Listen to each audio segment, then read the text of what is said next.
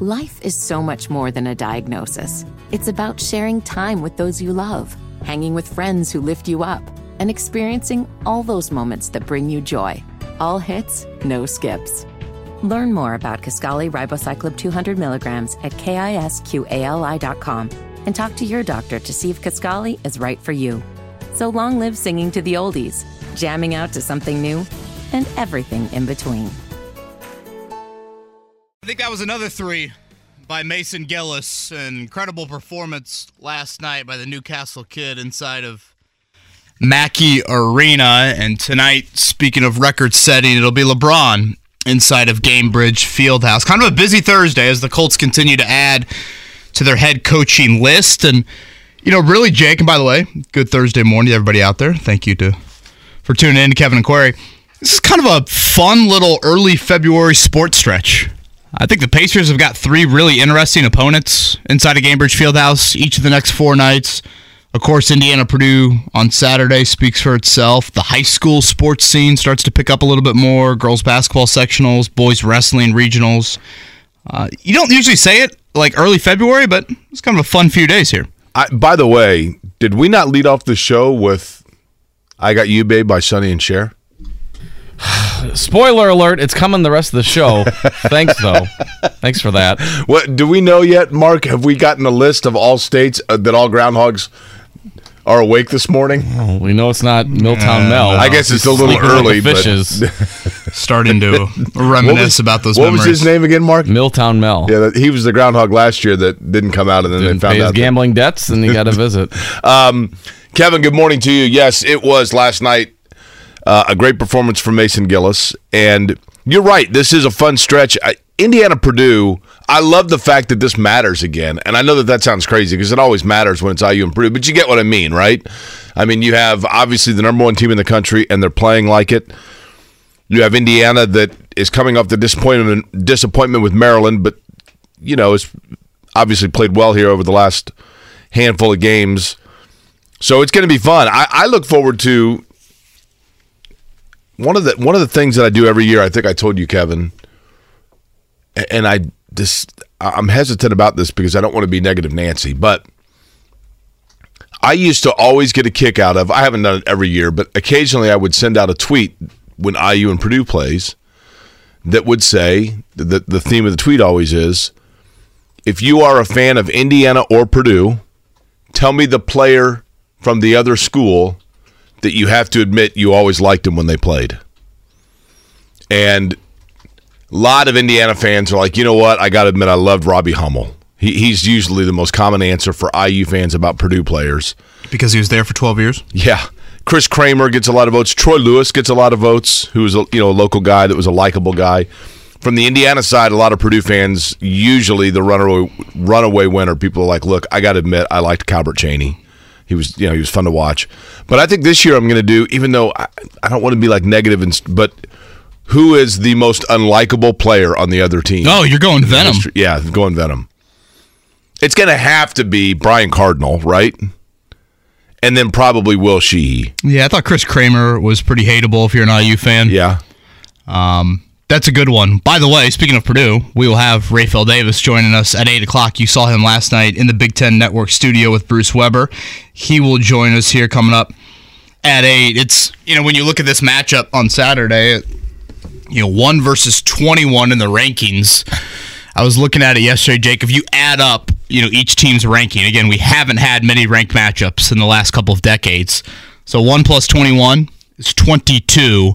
That is the smallest number from a ranked matchup we've had since 1994 in Indiana Really? Purdue. Uh, this is very again. I tweeted out Saturday night. I've repeated it several times this week. It's just rare for someone my age to get Indiana Purdue with this sort of anticipation. And I, frankly, I don't think Tuesday loses much luster. I don't think Indiana losing to Maryland is going to matter a whole lot. Yeah, I'd come, agree with that. Come four o'clock on Saturday, but obviously Purdue more than taking care of business last night. And Mason Gillis has had such an, you know, up and down career, Jake, mostly from an injury standpoint. I think that has impacted a little bit how consistent his playing time has been. Uh, but if you would have said last night, a Purdue player is going to set the Mackey record for most threes in a game, he wouldn't have been in the top four or five names I would have given you Right. On that list. I mean, he he has been a three point marksman for them at times. Yeah, he but could yes, certainly not in not in those bunches, right? three was his career high going into last You night.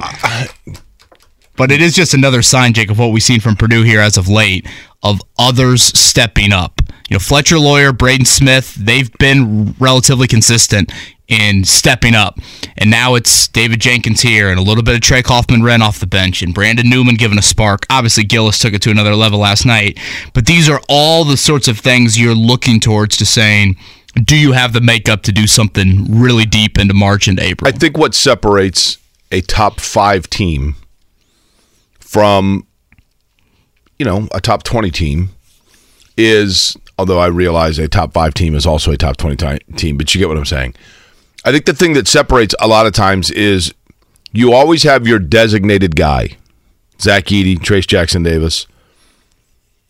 But then it's the depth in which you can go to get guys that it wouldn't completely stun you if there is a night that that's their game. And, you know, when you look at Indiana, Trayce Jackson-Davis is obviously tremendous. But if they need another guy to step up with a 15 to 18 point performance, yes, Jalen Hood-Schifino can do that. Race Thompson can do that. And then you start to run out pretty quickly of options that you say, okay, that's a guy that it wouldn't shock me if they got 15 to 18.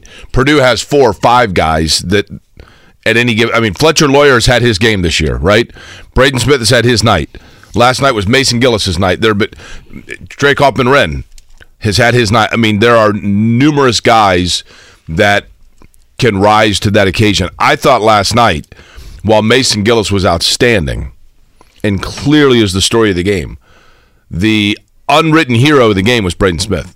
And the way he played. Yeah, nine his- assists for him. The nine assists. I mean, he just. he quarterbacks it all. That is exactly right. You know, I've made the comparison. I, I get Kyle Lowry vibes when I watch Braden Smith, and I know oftentimes we just go like race for race when we do certain comparisons with that, but that's the style that I see when I watch him play. And another thought I had last night watching that game, Jake, I've forgotten this at times with Purdue this season, but are they getting better? That's a good question. I, I think right now you'd say yes, wouldn't you? Because again, they're not some senior laden lineup. Correct. They're Like not a they're- bunch of fifth year, six year grad transfers. They're they are very young. They do not have a lot of super experienced guys. Honestly, if you want to look at it, if you just look at the starting lineups on Saturday, Indiana's the far more experienced team on the floor from a start game standpoint in college basketball.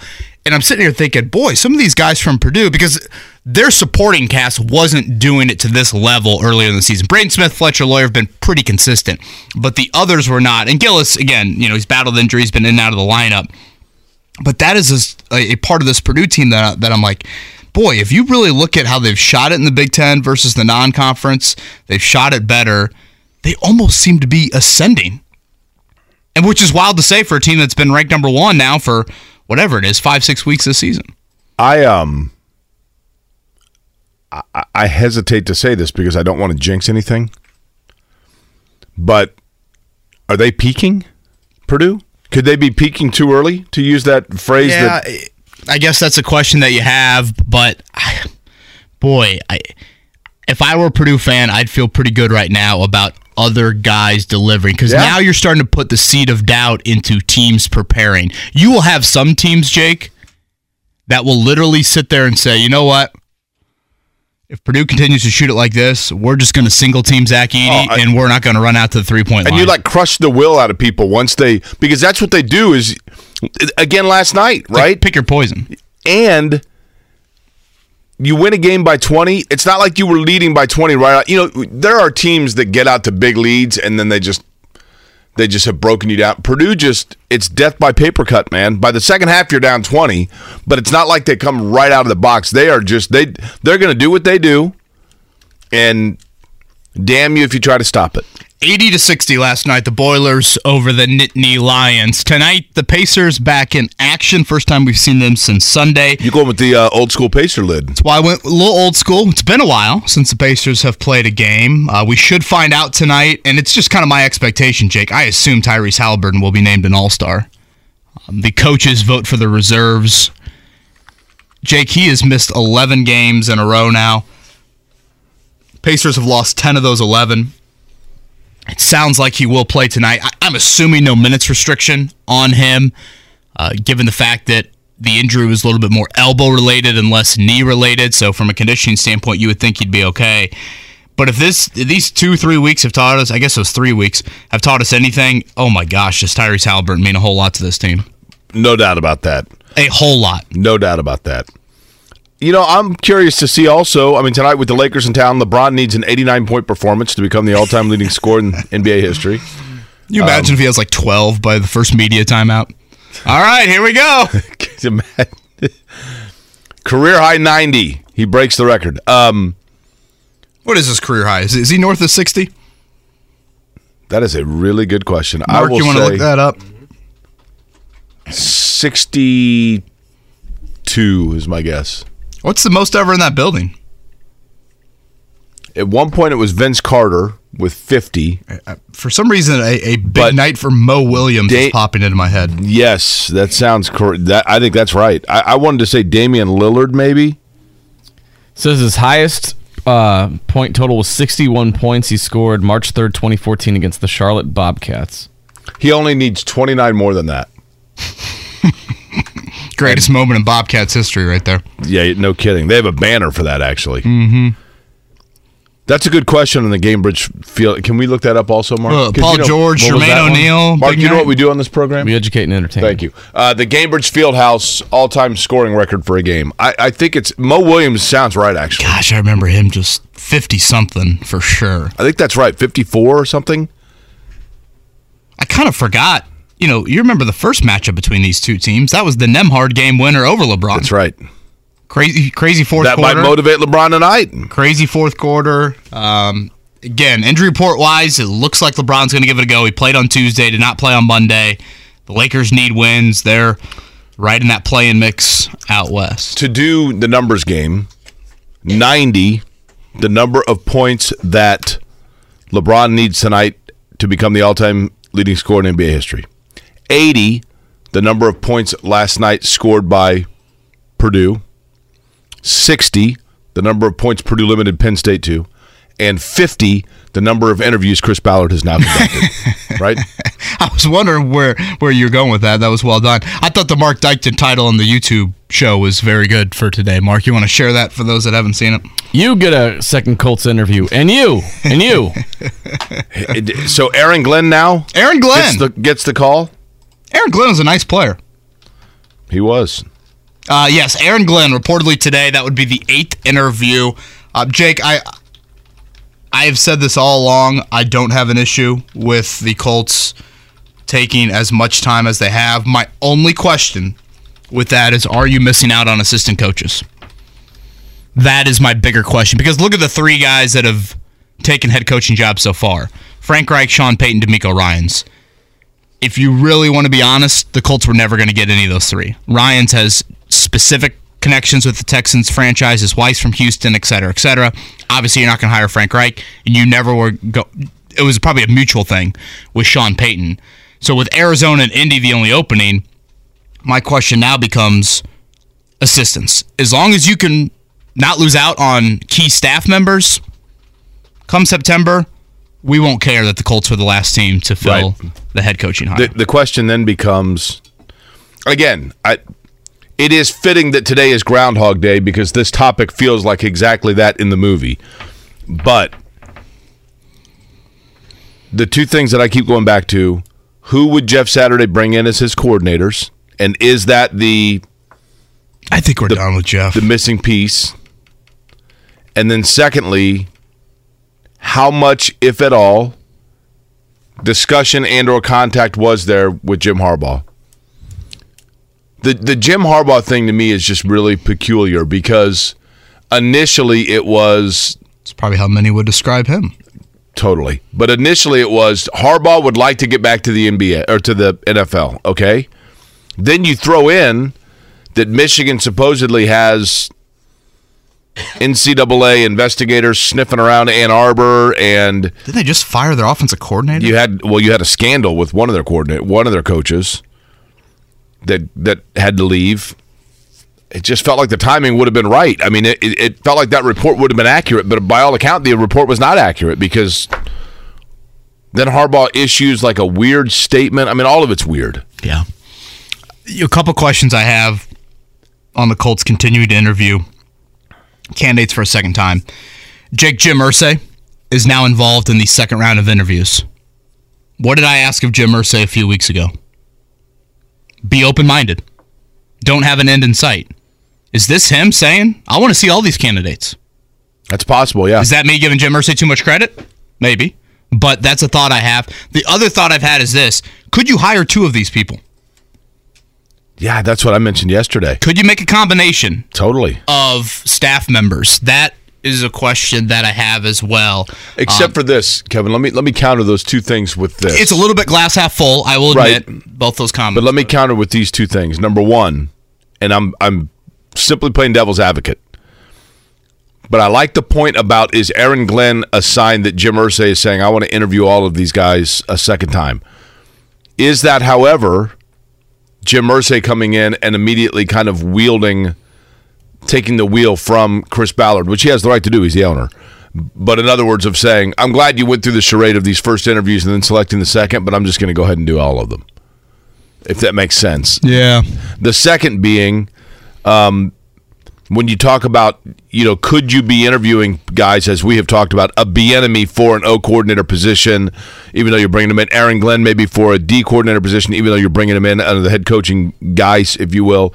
But if there's any franchise that should be forewarned or should have a PTSD about having people come in into the building with either an expected partnership at the hip with somebody that they've not worked with or coming in under the pretense of a different amount of power than you're actually wielding them shouldn't the Colts be the, the organization that is the most hesitant of that and the most aware of the danger of it? Yeah, you know, honestly, Jake, I think some people have have the thought that Chris Ballard has been this exhaustive because in case someone does say no to him, he's already done all these backup interviews, if you will. That's fair. You know, again, very quick process in 2018, and he warned us of this. He said this several weeks ago. I might go till mid mid February, and right now, of course, we are into the month of February. Just a couple notes on Aaron Glenn. We had Dave Birkett from the Detroit Free Pre- Free Press join us a few weeks ago because Glenn was one of the first names. Him and Ben Johnson, the two coordinators for Dan Campbell up there in Detroit.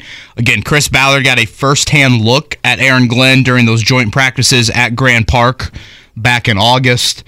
You know, Glenn, a very good player, three-time Pro Bowler, former top 15 pick. If you look at Detroit's defense last year, very bad early in the season, much much better in the second half. They started several rookies on that side of the ball, and it, you you talk to people close to the Lions, blunt, aggressive. Um, players like him, but not because he's soft. You know, those are the sorts of descriptions that they have for Aaron Glenn. He did interview um, with, I believe, Arizona last coaching cycle. His name was thrown around Denver, the Saints, where he came from with Dan Campbell. So just a little bit more on the Aaron Glenn front. I still go back to the guys reportedly each of the last two days Shane Steichen and Brian Callahan. By the way, can I offer an unpopular opinion here? Sure. I have a feeling of the two of you, and folks that that if you want to envision, of course, if you see the YouTube chat, you can see how we do it in this program. But if you want to envision the way that the this layout of the studio is, the, the studio itself, the desk is kind of like a horseshoe. Feel free to hop on YouTube as well. You can get a little picture. That's what I said. Yeah, if you're and if you're in your car and you're trying to envision this, uh, basically this is like a horseshoe. Mark sits right in the middle of it at the twelve o'clock position. Kevin sits over on the far left side around what are you at about seven thirty? I was gonna say about 8:07. and I'm at like five thirty, right? 807. 807. Yeah, Well, it's very specific. I was going to say that I thought I was. here. I, I was. I was about to say. Do you want to paint a fake I'm going picture to or a real upset Mark, but it sounds like Kevin just did it with his time. Yeah. I figured I'm going to upset you when I say this, as I'm looking directly across at you, Mark, when I tell you that I thought Groundhog Day was the most overrated movie of all time. I feel like you have a, a thing against Bill Murray. I do not don't like Bill you don't Murray. He's a no talent. N- however, wow. hold on. That's harsh. He was really good in Zombieland. I thought he was funny in that. I think he. A no talent for Bill Murray. Here's the thing. I think Bill Murray, more than probably any other person in Hollywood, seems like a super good dude. Like I think he's the kind of guy. If you saw him, he would be just a really nice and fun guy. Well, not after what you just said He about him. seems very down to earth, but the whole shtick of like sh- he's been living off the Caddyshack thing for too long, showing up at proams and jumping in the water and everybody acting This like it's week, the funniest thing they've Pebble ever Beach. seen. That's where he's Uh, at. Okay, great. He plays the same dry humor guy in every movie. AT&T Pro Am this week. Bill Murray will be out there. Josh Allen is out there. He's really good, right? So Josh Allen has said no to the Pro Bowl, but yet he's going to play in the golf event this week for the PGA Tour. Are you watching the Pro Bowl Skills Challenge tonight? I've got something on the stove. That'd be a first for you, right? I was going to say I thought you weren't a big uh, stove oven I've never person. cooked anything in my life. I have some on the stove, so I'll probably check it out. I mean, It's going to be great for gas bills.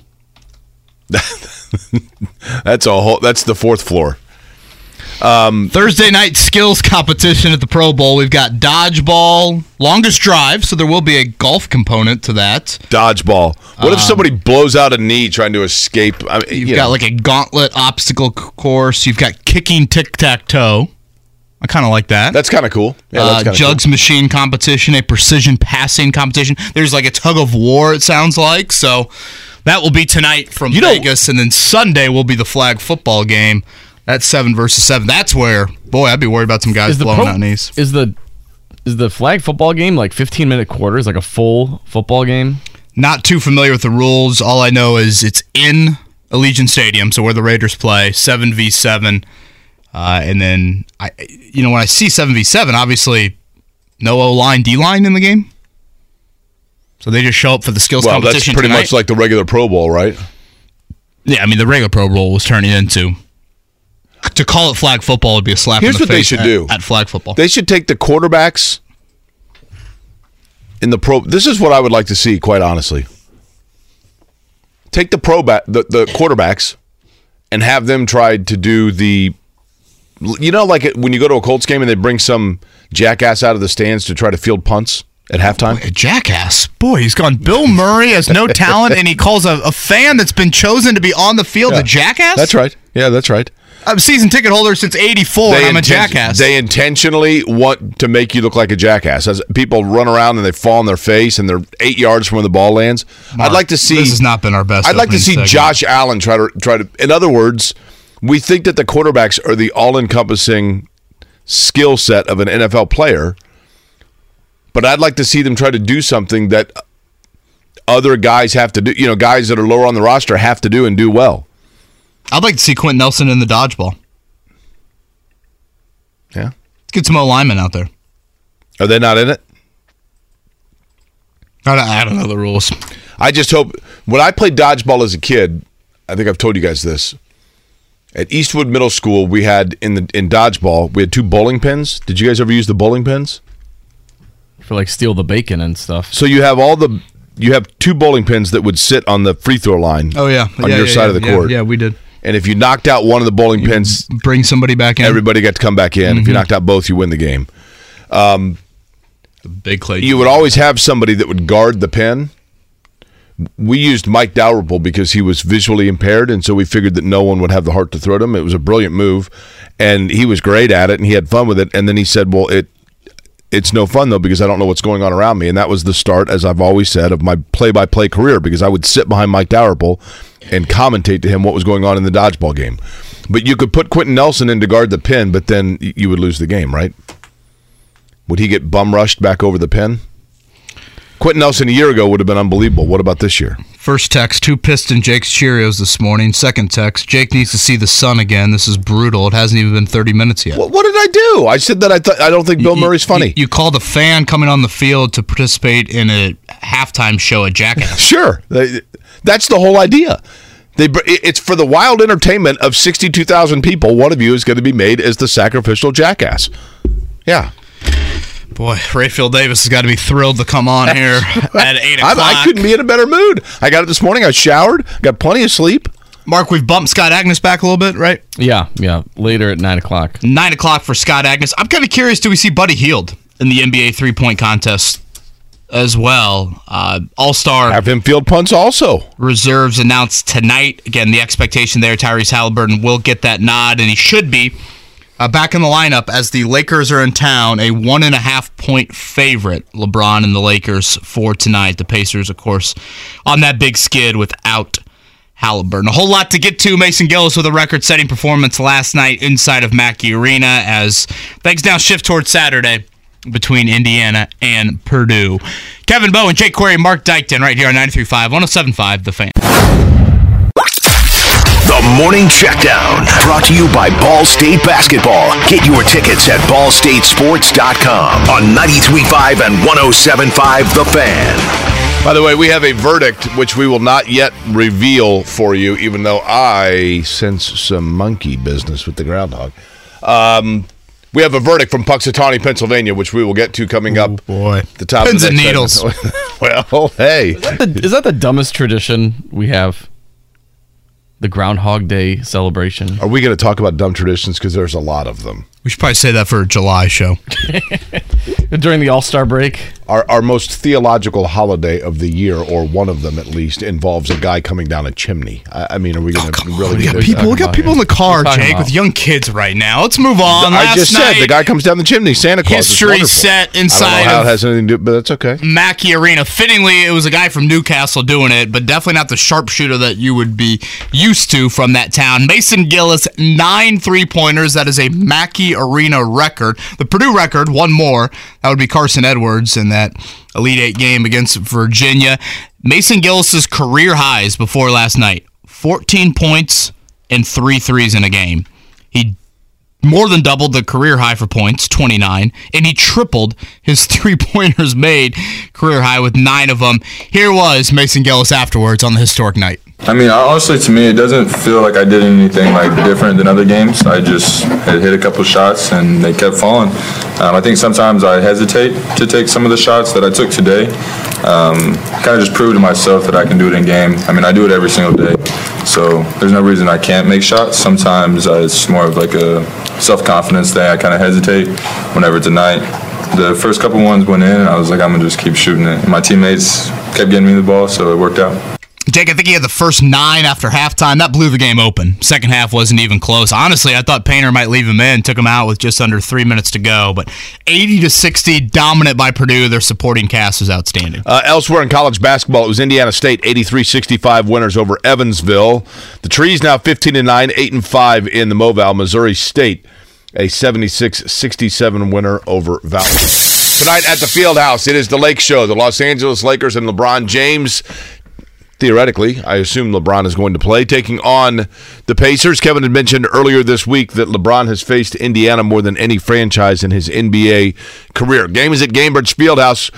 Marks the return, it appears, of Tyrese Haliburton and as well the first time on the floor for Daniel Theis, who was acquired in trade over the course of the offseason. Rick Carlisle, your thoughts on getting these two guys in the mix? I don't know what that's going to mean for tomorrow, for for minutes and stuff, and we'll have to see in the morning if if, if uh, everybody's doing okay. Um, I do expect Tyrese to play. You know, Daniel. I mean, this is two days of full practice, and uh, I know he was a little a little sore last night and this morning, just you know, body soreness from um, this. But, hopefully this day uh, he feels he feels fine tomorrow, and if he does, there's, there's a chance that he could play. It's not definite, but there's a chance he could play. Yeah, Daniel be Daniel Theis, not your neighbor down the street. Um, he has not played all season. Hasn't played with the Pacers yet since being traded here from Boston. As far as Haliburton is concerned, again, the elbow more of the concern than the knee. Looks like a little bit of a brace. You would hope conditioning wouldn't be an issue. You would hope he could play in back to backs. The Pacers have the Kings, Haliburton's f- former team, uh, coming to Indy tomorrow night. Uh, but Jake, we mentioned this earlier you you got to have him back. Everybody rose on the scouting report, and everybody got really exposed really quickly when Tyrese Haliburton has been out for the last three weeks. He is your engine. He's the head of your snake. Insert all the analogies here. I mean, the guy is twenty and ten every night, and I think your defense has been hurt by him out. Not because how he defends, because you've turned the ball over at a really high rate, and that then exposes your defense. So huge to get him back. The Lakers are a one and a half point favorite for tonight. And speaking of Tyrese Haliburton's old club, Sacramento 119 109 last night. Domas Sabonis had 34 points, 11 rebounds. De'Aaron Fox, whose minutes opened up via that trade, 31 points as Sacramento. I mentioned all this because they will be here tomorrow night. So back to back games for the Pacers at the Fieldhouse. You brought up earlier LeBron, you know, played against the Pacers more than any team in the league. I assume I would have to double check this. I assume that is the same for Tom Brady outside of the AFC East with the Colts. Uh, Tom Brady, I know, I, I, I believe that's correct. Didn't we say Tom Brady won what twelve games against the Colts? I mean, think about that. Two generational talents. In LeBron's case, the most games he's played in any team in the NBA is against the Pacers, and in Brady's case, you take out the AFC East. Do you look at that as, oh, that's cool to watch greatness so frequently, or do you say that's bad luck? I have always felt, from the Pacers standpoint, Kevin, that bad luck in this regard, and that is that, and you could say this for the Colts as well. The fact that the best teams to what you're talking about there, uh, the best teams that you've ever assembled came concurrently in the case of the Colts with when the greatest quarterback, at least the most accomplished ever, was coinciding from the timeline. And then for the Pacers, the two greatest teams the Pacers ever put together. And one was during Michael Jordan's peak, and the other was at the rise of LeBron James. I mean, that's that's pretty bad. Pacers time. are what one game and two games short of going to the finals against LeBron twice, and Colts lost to Brady in the AFC title game once or twice. 03 and 04? They lost out. Maybe a 04 was divisional because round. one of them was divisional. I think, yeah, Yeah. I just know it was always misty, foggy, and forty degrees in Foxborough. Right, of course. That is the given weather there. Uh, speaking of weather, uh, do you want to share the breaking news or no? Uh, we'll do it as soon as we come back. We'll let people know whether or not. So yesterday was Tom Brady's retirement as breaking That's right. news, and today is very similar on the news scale. That's exactly right. Yep, we went from. Um, well, Ozzy Osbourne also yesterday, right? I right? forgot about that. Yeah. Yeah. Should we do our We coach went from draft? a rat yesterday to a groundhog today in the When course of time. Tom that? Brady. Should we tease that? We can do that next or at 8.30, whenever you want to do it. Um, so we have eight Colts candidates. Another one added to the list last night. Boy, you'd feel really bad if you uh, interviewed the first time and you haven't been asked back the second time. Uh, but, but there are. A What did I do? Yeah, there are a few that would qualify on that list. But at some point in today's show, we'll do a little snake draft with these eight candidates. We really need a ninth. So then we all I feel like there's three I- I- picks, see, I wrote down a list. I've got 10 so far. that have been second interviews. One of them been second interviews, but they've at least they're at least I think candidate. They're still in the running. Mm, gosh, I've got eight right now of second interviews. But at some point today, we'll do a little snake draft and pick who we think will be the next Colts head coach. It looks like another nice morning here. I think it's supposed to be warmer than it was yesterday. Um, so it's nice here on a Thursday. Kevin Bowen, Jake Query, and Mark Dykton. 93.5, 107.5, The Fan. Life is so much more than a diagnosis. It's about sharing time with those you love, hanging with friends who lift you up, and experiencing all those moments that bring you joy. All hits, no skips. Learn more about Kisqali Ribociclib 200 milligrams at kisqali.com and talk to your doctor to see if Kisqali is right for you. So long live singing to the oldies, jamming out to something new, and everything in between. Life is so much more than a diagnosis. It's about sharing time with those you love, hanging with friends who lift you up, and experiencing all those moments that bring you joy. All hits, no skips. Learn more about Kisqali Ribociclib 200 milligrams at kisqali.com and talk to your doctor to see if Kisqali is right for you. So long live singing to the oldies, jamming out to something new, and everything in between.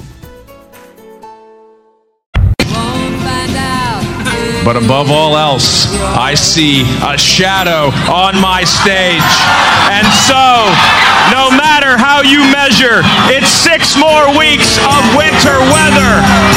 You're listening to Kevin and Query on 93.5 and 107.5. How about the Fan. crowd? The crowd goes into hysterics there. Was, was, was that like Times Square on New Year's? Here's what I don't understand.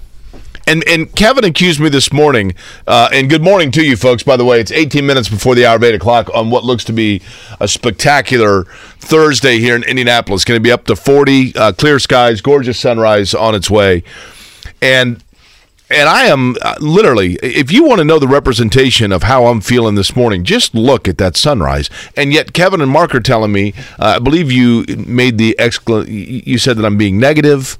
You, you said that. You literally called people jackasses. yeah, I didn't say specifically. trying to attempt a fan event at a Colts game. I said. Mark, do we have the audio? When the Colts The, bring. the, the audio speaks for itself. They're gonna bury that audio. when the, The Colts black br- eye on the when they bring somebody out of the audience to try to field a punt. If it was easy, That was not how you would- referred to it No, in the first time. When if it was easy, they would just they wouldn't do it. The whole point of it is to show you a how challenging it is because you, if you're going to win like a Caribbean trip, you've got to do something difficult to do it. So they bring out some guy and they say you're going to be the jackass here that's going to try to field punts, So in right? the first 43 minutes, Jake has hated on Bill Murray. Let me the, uh, ask you fan something. interaction Let me ask you and something. Mark. Christmas. Let me ask you something. Grinch mode. Are you a about fan, Mark? Are you a fan of uh, Johnny Knoxville? yes, of Are course. you a fan of Steve-O? Yes. Okay, what's the name of their movie? Jackass. the Why? movie. Because they do stupid stuff. Yeah, that's not Daniel down the street Yeah. That you were referring to as a jackass. I, I believe that Jackass is. I've never seen someone get called out of a fan, you know, thing and do something with a blue car that I've never seen. It's both before. an adjective and a verb. You're, you're you're coming out there because you're well aware of the fact that you're not going to come within ten yards of that football. All I'm saying is, but but back to the point. So I, I'm very upbeat and enthusiastic and sunshiny this morning. But my question is, with the Groundhog Day, I've never understood this. If he sees his shadow, what's the ingredient necessary to see your shadow? the sun. Okay, what warms the planet? The sun. So why in the world, if you see your shadow, is that the indicator that winter is coming for six more weeks? But- Shouldn't it be the other way around? Mm, what does that? What's the you're one thing- asking a rodent about the weather. I What's don't the think one thing we don't Yeah, see Mark, enough of during the spot winter time? My my bigger question is: Do we have a procreation update on Phil? What happens when Phil's six feet under for good? well, apparently, apparently you got to ask. What is it? Motown Mill, No, Milltown Mel is dead. Milltown Mill. Ask He's no longer with us. Is that Rest in Phil's peace, uncle? sir. Rest in power. so yes, the groundhog they were has actually seen they were dorm mates in college. in shadows They went to more Penn weeks State. Of winter. But as Jake said, it does look like a nice Thursday here in Indianapolis. We've added another name to the Colts' second interview list. That would be Aaron Glenn. That would make eight. So do I have this right? Eric Bieniemy, Bubba Ventrone, Mike Kafka. Are those the three that interviewed initially that are? We have not seen them reportedly for a second interview. Well, um, missing anybody? yeah. Who was the uh, You had a couple withdraw. That'd Correct. Dan That- Quinn and Ben Johnson. Ben Johnson withdrew? Right. Um, well, and then obviously, of course, they never interviewed Ryans. Right. Never interviewed. Yeah. DeMeco Ryans. Before we get into the Aaron Glenn, again, I, I want to focus on Shane Steichen and Brian Callahan here for a second. Steichen, the Eagles OC, calls the plays. We'll do it in the Super Bowl. Brian Callahan, the Bengals OC. Both have very impressive quarterback backgrounds. They would be my two favorites right now. Jake, what do you put more stock in? Do you put more stock in the fact that Shane Steichen has called plays versus Brian Callahan having not called plays? Or do you look at Brian Callahan and say, former NFL head coach or former son of an NFL head coach. He's worked with kind of a variety of quarterbacks. Steichen's quarterback resume is also pretty impressive, but I'd say Callahan has a little bit more of a notable QB background. I almost give it a push, and I'll tell you why. Because both of them are currently working under younger head coaches that just kind of have a cool energy and vibe about them that you would hope kind of rubs off on them where they see how that translates. Like I I don't think I'm alone in this. the Colts have gone with you know, Frank Reich wasn't a retread by any stretch, obviously, but he'd been around and we knew of him, and he's not, he doesn't ooze personality per se. You know, he's a calming leader, if you will. Um, Chuck Pagano wasn't a head coach before. We didn't know as much about him, but he was, you know, kind of like that quiet, steady leader. Like, I kind of want some young blood in there. You know, just a younger guy. Like if you look at really, the trend, I thought of, you were a Dan Quinn guy. A, a, I, a week I liked so Quinn because ago. I liked of his I liked his resume.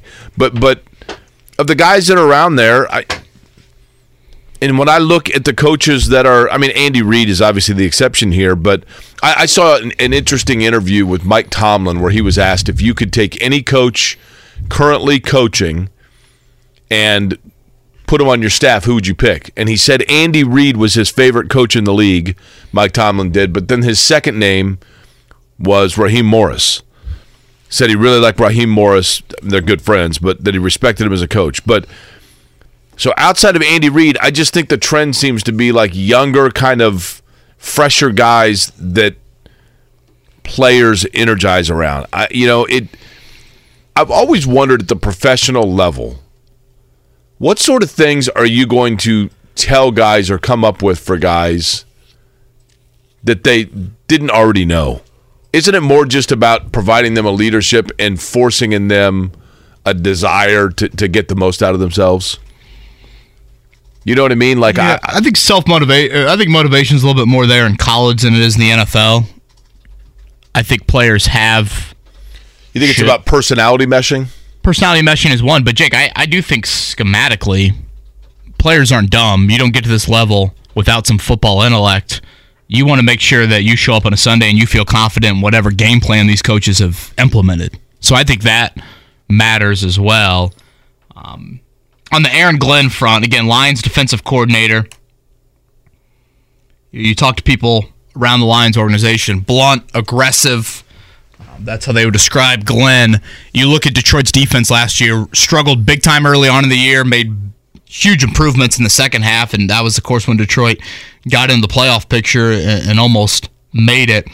You know, when I look at Aaron Glenn's resume, I kind of draw back to you remember when Mike Vrabel was hired in 2018?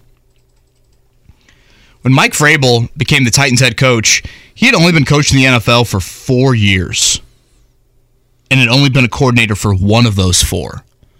Like I, I, I've heard a lot of people reach out and say, none of these hires excite me. None of these hires, you know, have whatever a long, lengthy resume. I mean, if you look at a Sirianni, you look at a Zac Taylor, you look at a Mike Vrabel.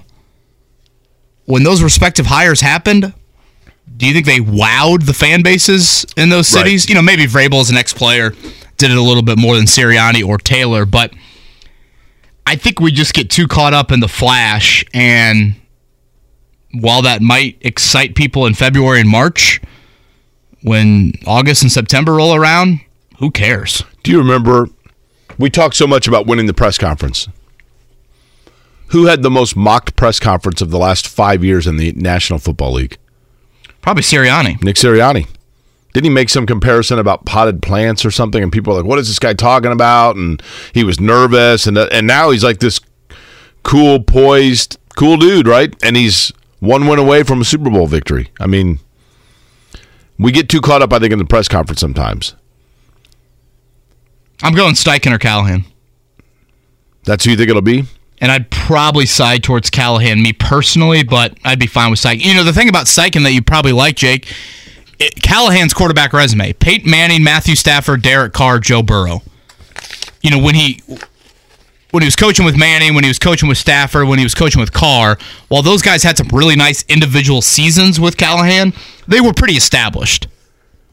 In Steichen's case, he was with Burrow, or excuse me, he's with Herbert first year Herbert was in the league as coordinator, and then obviously Jalen Hurts has only been in the league for a couple years. So, do you look at Steichen and say he was a little bit more with the younger group, the development group, that would pair better with seemingly the Colts drafting a quarterback here in the top five? when you look at those quarterbacks, if someone came to you and said, "Here are the quarter, here's my resume. Here are the quarterbacks I've worked with," and it's those names: Joe Burrow, Peyton Manning, Matthew Stafford.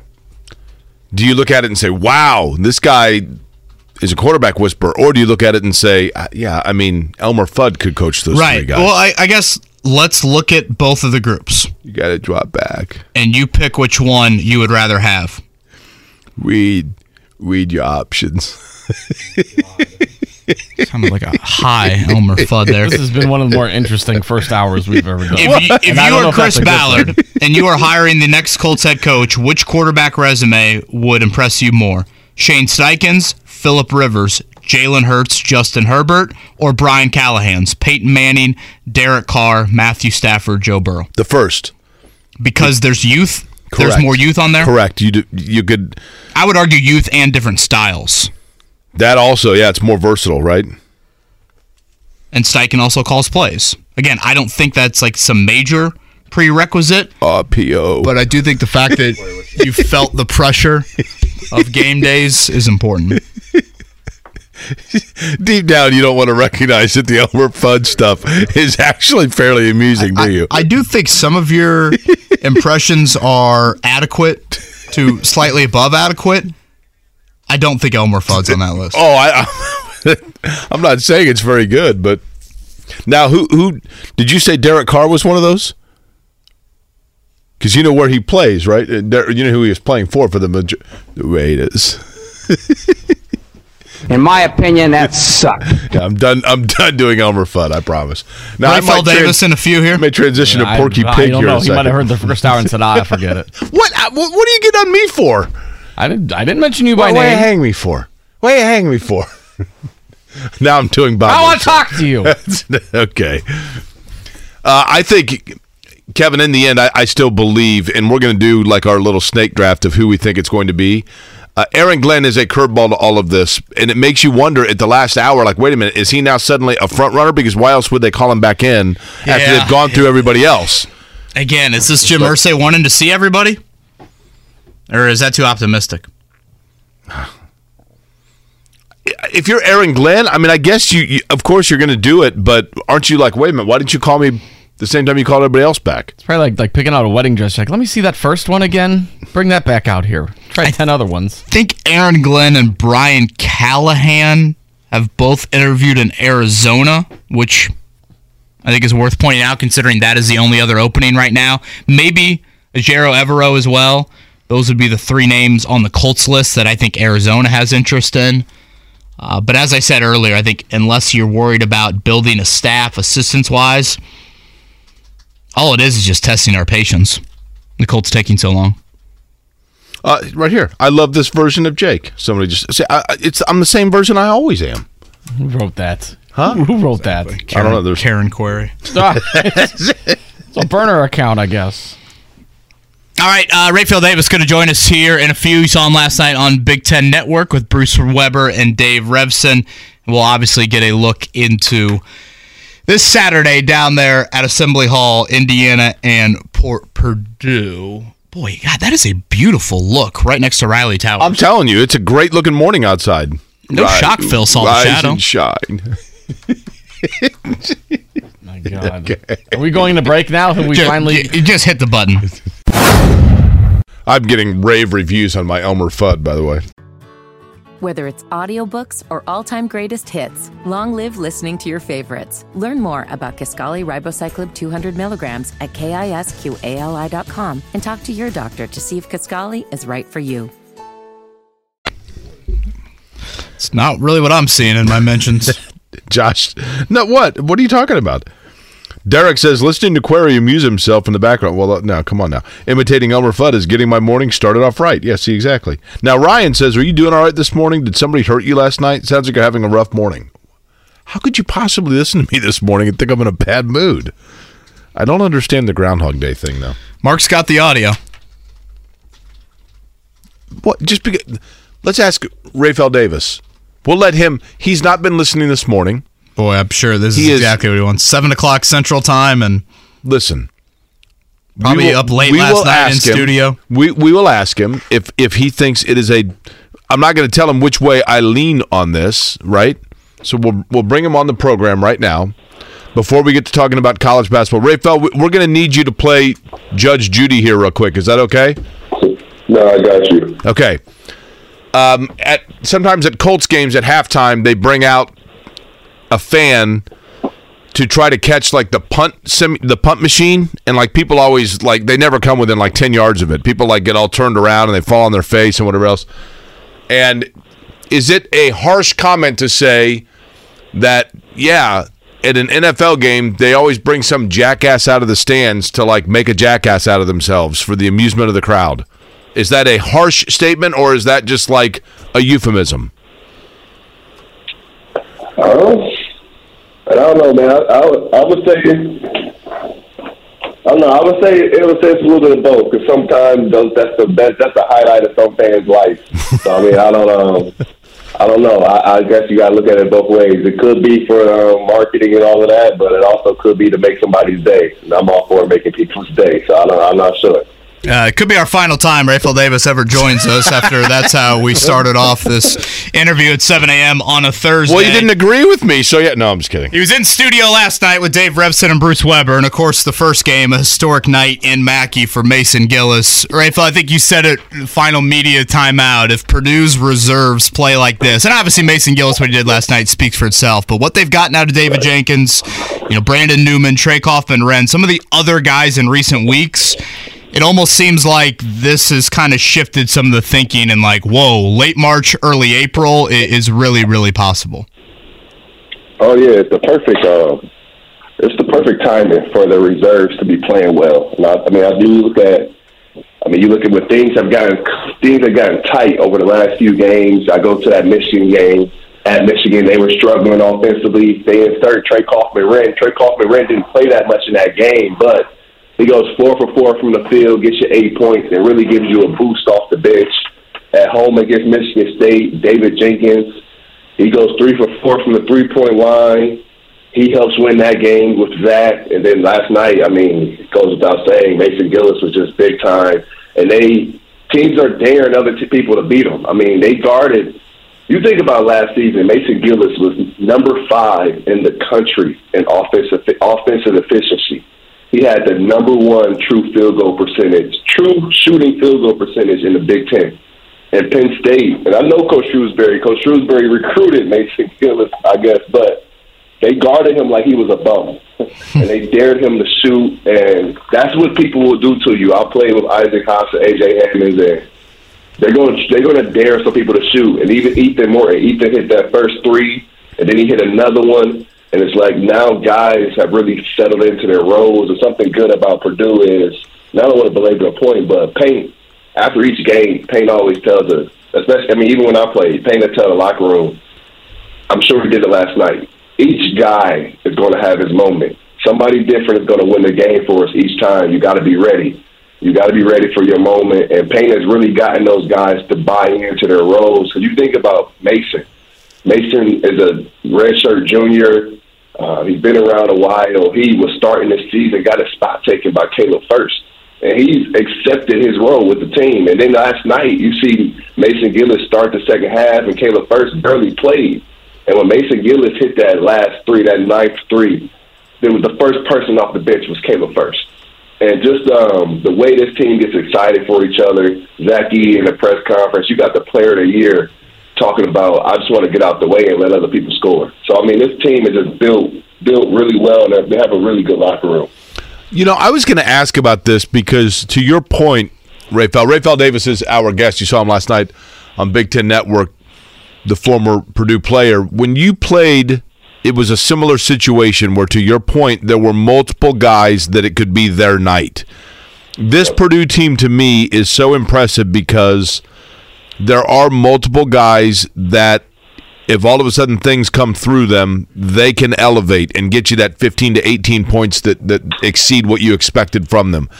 Does Matt Painter occasionally come up with at different intervals moments or segments in a game to get some guys involved just to give them that taste if you will so that when the moments arrive schematically where it is going to be their night it, they are accustomed to having the ball come through them. Does that make sense? What I'm asking, and, and do they vary things that way? That makes sense, and I think my, and I, I mean, I don't, I'm, I'm not at practice every day, but I'm just going off from when I played and what I know about Paint is Paint's not running plays for guys coming in off the bench.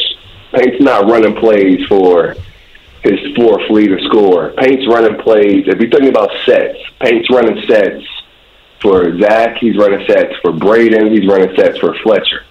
And everybody else just kind of gets theirs through their offense. But then, say you do have a Mason Gillis, he hit a couple. Then Paint will start to run stuff for him. You know what I mean? But the way Purdue's offense is, the motion, motion is um anybody can go and get it. With it within Purdue's offense, it may look as though sometimes they're running plays, but they're not. They're just in their natural motion, and they're just getting shots out of motion, and they're just playing off of Zach. And they they share the ball so well. You don't necessarily have to draw up plays for Mason Gillis because when Zach is double, he's going to pass it. When Braden draws help, he's going to pass it. They just played the game the right way. Only seven turnovers last night. They out rebounded Penn State by 20. They beat them in the paint by 20. Then they also made 14 threes. When they're playing that way, it's just tough to beat them. But Payne is a guy where he's going to run sets for maybe three guys to start a game, and then once somebody gets going, he'll start he'll start getting them going. But Payne is also the guy where he'll bring you in if you're a reserve. I think I came off the bench for Payne. He'll bring you in the office. He'll talk to you. He'll tell you he appreciates what you're doing for the team. He, you know what I mean? He'll tell you your moment is coming to be ready and things like that. He'll get in the gym with you. He'll, he'll work with you. But as far as sets, as far as sets, I don't remember getting any sets when I was a seventh man off the bench. Uh, if you hit seven or eight threes, man, I, I, I thought there for a second Mason Gillis was going to hit a tenth if Painter would have left him in there for the Oh, final man. couple of minutes. Again, Rapheal Davis, three-time captain at Purdue, Big Ten Defensive Player of the Year. You see him on Big Ten Network. He joins us right now on the Payless Liquors Hotline. All right, shifting gears to Saturday, four o'clock inside of Assembly Hall. Rayfield, when you were at Purdue, being an Indiana kid, did this one mean more to you? Yeah, definitely. I mean, this is a big game. I even go back to, I mean, I take it to my house, my household. My, uh, I'm the youngest of three, and my two older siblings, they both have Indiana degrees. my mother has a Purdue degree, and I have a Purdue degree. So we have a we have a house divided. I mean, growing up, we had the Purdue cups, the Indiana cups. I wouldn't drink out of Indiana cups. You know what I mean? So it's um, it's a big deal because I, I committed to Purdue when I was I was a freshman in high school. So I got to grow through it. I got to see Robbie Hummel and those guys battle with Indiana, and I got to see. I mean, I got to see it go as far as I just really have embraced the rivalry, and it means a lot. Even the year we were, we were last place in the Big Ten my sophomore year, but we beat Indiana that year, and you would have thought that we were having one of the greatest seasons we were having. We have had because the fans they loved it, they appreciated it records go out the window. It's a it's a big time rivalry. Before the game, when I played, they would they would have uh, former guys call in and talk to us about how big it is. You may hear from Cuonzo, Big Dog, Joe Barry Carroll, things like that, to just really express how important the rivalry is. I mean, I'm talking to Bruce Weber last night, and it's like I'm talking to a live a live encyclopedia. He's telling me the first the first time Keady played in that game when Keady came to the state I mean, Keady got two technical fouls in the first minute on purpose, just to just to show, just to. Bruce said it last night. His quote was to show time to show um, Bob Knight, I'm here now. I'm in the state now, and that I'm willing to go toe to toe with you. And I mean, you got you got you got the chair thrown. You got Bobby Knight bringing the donkey to the interview. I mean, Isaiah, Thomas knocking Roosevelt Barnes, and so I mean, it just goes so far. Chad off the hitting jump shots, but it's just a big time game. Even when I played, I mean, I, I went to school, middle school, grew up with James Blackman Jr. So we grew up together, and to be able to play with him, I grew up with Yogi. I mean, we get to talk trash in the summer, bragging rights. It's just um, it's big time. And this year, I really um, these last last year as well. I really enjoy the rivalry now because you have two guys that played for Bobby Knight, that played for Gene Keady. They played in the game. They understand the rivalry. It's a big deal to them, and now they're coaching the game. It's um, it, it'll have the most intensity it's had in a while. So we know that Trayce Jackson-Davis is an elite level player, and that's what Indiana's going to try to ride him, particularly at home. But if you look at Mason Gillis last night, that's what Purdue does. Is if Edey is not rolling, which or if they need somebody else to roll off of them, they have multiple guys. If you are Indiana, your concern is trying to get what Indiana player involved in addition to Trayce Jackson-Davis, and what does Indiana need to do to combat Zach Edey? Hmm. I would say just make it tough on Zach Edey. I mean, the thing that a good thing to do about the a good way to guard Zach Edey is to have your guards, have your guards, so Tamar Bates, Galloway, Kopp, uh, Hood-Schifino, really pressure Purdue's perimeter players and not let it be easy to give it to Zach Edey. If you let those guards just get an easy catch on a wing and get a clear pass to Zach Edey, you're in trouble. But if you push them out like Rutgers did or Maryland started doing that second half, and you be physical with those guards, and you make a make a first tough catch, and you push the offense out, it's tougher to post feed from from above the th- above the free throw line. So pushing the guards out, being physical. For me, I would. I, if I'm going to trap, I would come on a baseline and bring a guy baseline, kind of simulate what Nebraska did. But the thing about post traps and the thing about guarding people is if you don't do it every game, every day in practice, if your guys aren't used to it, you're going to struggle at it. If Hood-Schifino isn't used to the rotations out of a post trap, he's never done that consistently. He's going to struggle three, four times doing it during a game, and you don't want those times to give up threes. So I think you got to stick with your same principles. You got to you got to play the same way. I'm sure they're going to go TJD on them. TJD just cannot pick up any quick fouls. I would not be surprised if you saw Race Thompson starting on Zach Edey just to protect TJD's foul situation. And then another good way to, to guard Zach Edey is to just go at him. Go at Zach Edey if you're TJD. Make him guard you. Wear him out. Get a defensive rebound. Push the basketball. Don't let Zach Edey get down the floor and get set. And then also just um, talking about guys that have to get going. I mean, you got to have Miller Kopp. You got to have Galloway or Tamar Bates.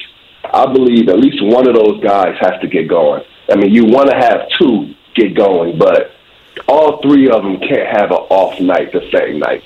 And that's um you see it with Iowa. Per- Perkins and Sandfort, those two can't have an off night the same night or they struggle. I think when when Bates and Galloway when they both struggle in the same game, it's tough for those dudes to win. But they also they play better at home. Uh, role players always play better at home. I mean, so we'll see how that goes. But I would say if you can get those one of those two guys going, it'll really help because now with Indiana's offense, it's really changed in my opinion because you have TJD now will get a defensive rebound and he's no longer looking to outlet the pass to the point guard. And Hood-Schifino has been around enough good players to understand he doesn't have to wait for the outlet like a traditional point guard. He's smart enough and he's heavy enough and good enough to just run the floor. He understands TJD can push it. So when TJD gets that rebound and he pushes his break in transition, I mean, it's a difference maker if those dudes are making shots. So I would say try to speed the game up, get those guys going, some transition threes, but you got to block out. If you don't block out, Purdue is going to kill you on the offensive glass. I mean, Zach Edey had seven offensive rebounds last night. Yeah, you brought up earlier Trayce Jackson-Davis in foul trouble. That happened last year in that game in Bloomington, but Robert Phinisee was absolutely huge. Of course, with the game winner, but in the first half as well. Rapheal Davis is with us here. You saw him last night on Big Ten Network, of course, the three year captain for Matt Painter and the former Big Ten Defensive Player of the Year. I want to go back to this this rivalry for a moment, and, and I thought you had some really candid and, and great comments about what it meant to you as an Indiana kid. Did you get the vibe? Like okay penn state game ends last night did you get the vibe that this thursday friday leading into the indiana game it meant more to the coaching staff like there was uh, maybe a bigger emphasis I, I, would feel very torn if i were matt painter and being like you got to treat each game the same but you also know the magnitude of being the purdue head coach and what it means when indiana shows up on the schedule Oh yeah, I mean, you, you listen to Purdue. He's, I mean, you talk to Coach Painter. He's talked publicly about it. I mean, when I was in high school, Missouri, it came out Missouri had made some calls, and it, it was just a big hoopla about Paint maybe leaving Purdue, going to coach in Missouri, whatnot. And I'm in high school, and Paint he has even said it. I mean, now he's when you're thinking about making those decisions, he takes into consideration that if he if he leaves Purdue, he'd never be able to walk into Assembly Hall and beat Indiana as the Purdue coach. You know what I mean? And Paint grew up as an Indiana fan. His whole family is Indiana fans, and they didn't take him.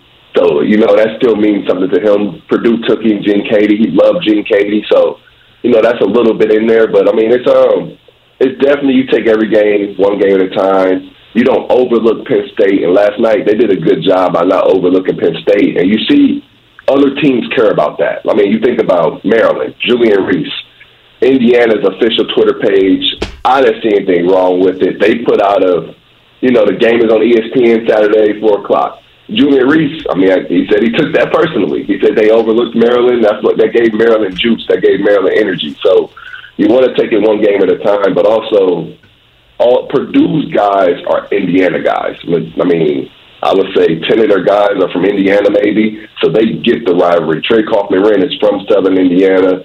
Mason Gillis is from south of Indianapolis. So you get you they understand the magnitude. So it's not as if you have to preach to them. You know what I mean? And then a few of them, everybody's played in the game except the freshmen, so they know what it is. They understood that Purdue had the winning streak. Last year they lost, and they, you know what I mean. They were number one, so it means it means a lot to Purdue. It means a lot to Indiana, and for the um, players, it's just that that night before especially when it's a home game. The paint crew is sleeping in, sleeping out the um, indoor track and all of that stuff. It's just uh, it's a big deal. I, I would say at this point, after that Penn State game went to zero, I mean, you go in the locker room and now this is the biggest game of the season. So now you have two days to act like it and really prepare for it. But it's um this year it's not just for the fans. A lot of times, you know, records go out the window. It's for the fans, but this year it's really two really, really, really good teams. Two teams that can really, I believe, can make a push to a Final Four. And I think this would be the best game in a while. I mean, I know last year it came down to a buzzer beater, but this year, the, I mean, the matchups, you got Trayce Jackson-Davis, Zach Edey.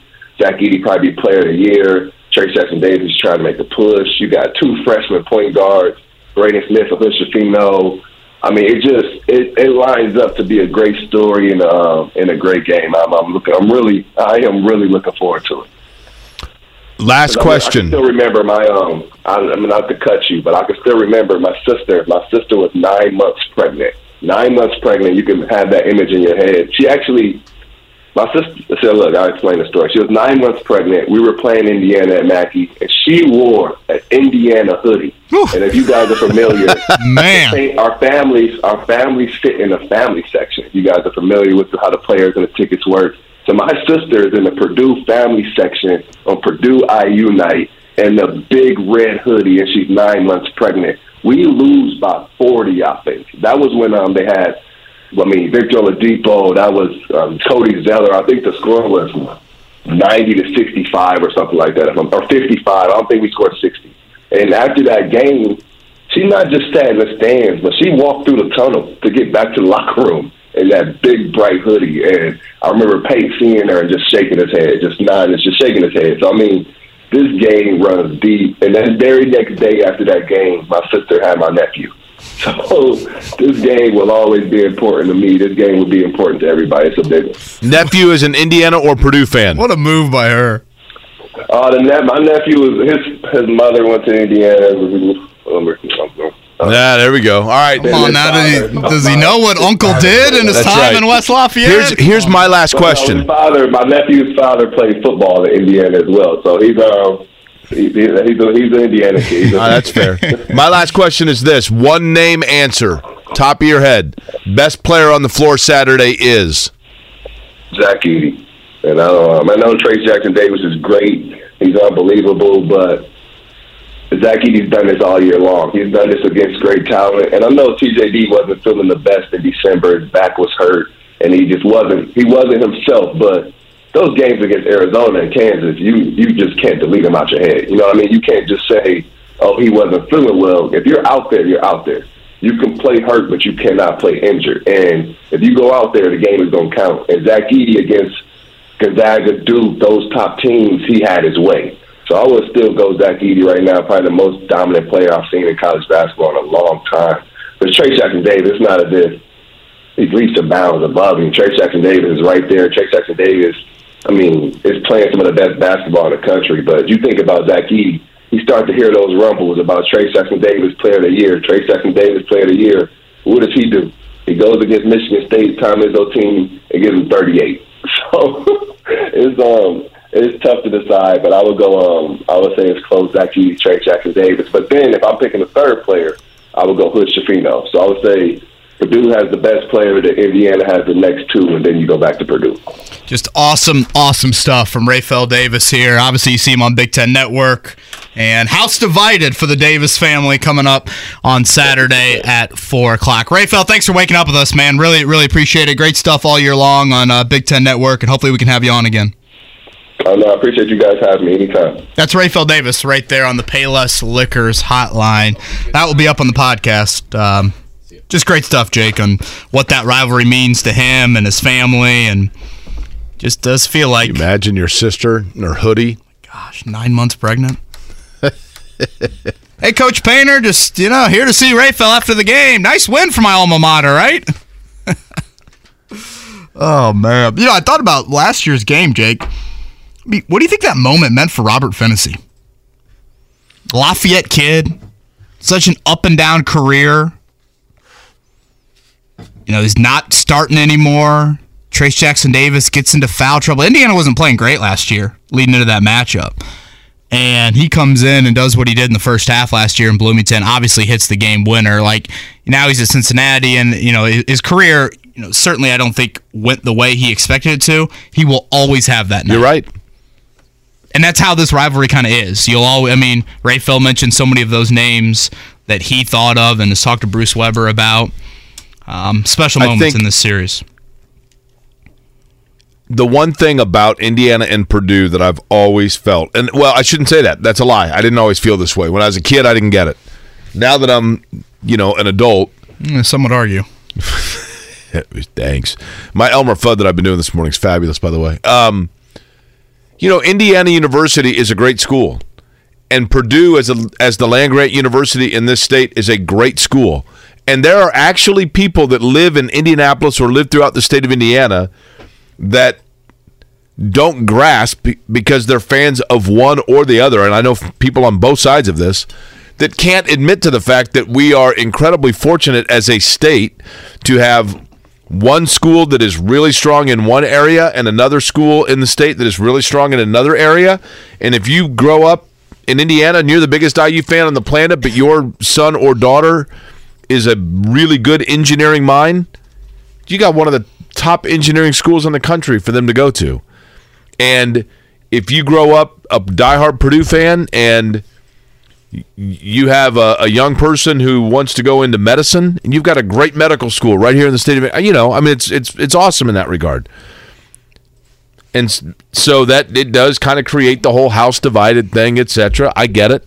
And the locations of each school, you know, about an hour north, about yeah. an hour south. And I've said before, the the Indiana that I grew up on like Rapheal Davis was just saying, there were a lot of guys that played for Purdue that the rivalry was enhanced because they grew up watching Bob Knight's Indiana and were not recruited by Indiana, so they went to Purdue to with a chip on their shoulder. Matt Painter being a prime example of that. And the Painter thing comes down to Matt Painter and Todd Leary went on a, uh, like an AAU or some sort of trip together, and both of them were talking about where they were going to go. And Leary was leaning towards Minnesota. Painter was leaning towards Purdue, but both of them had said to each other, hey, if Indiana called me, though, that's where I'm going. And then Jay Edwards left the Indiana program, a scholarship opened up, and it was Leary that night called. So Leary ended up going to, in, to Indiana, and Painter went to Purdue.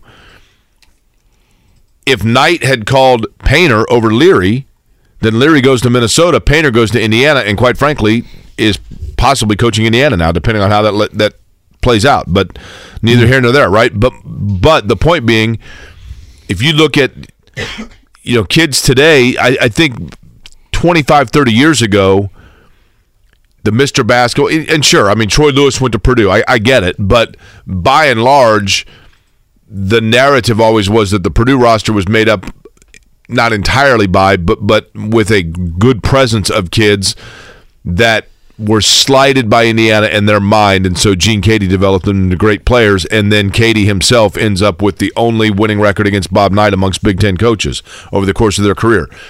Players now growing up in Indiana, as you see in Southern, you know, Trey Kaufman-Renn, Southern Indiana, goes to Purdue. Mason Gillis, Newcastle, Pipeline, Indiana, goes to Purdue.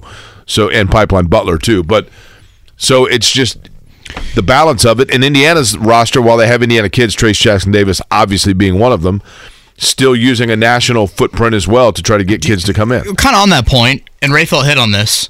Do you think it matters on Saturday that you look at Purdue's rotation and what six of the nine probably are from the state, and you look at Indiana's rotation and two of the nine?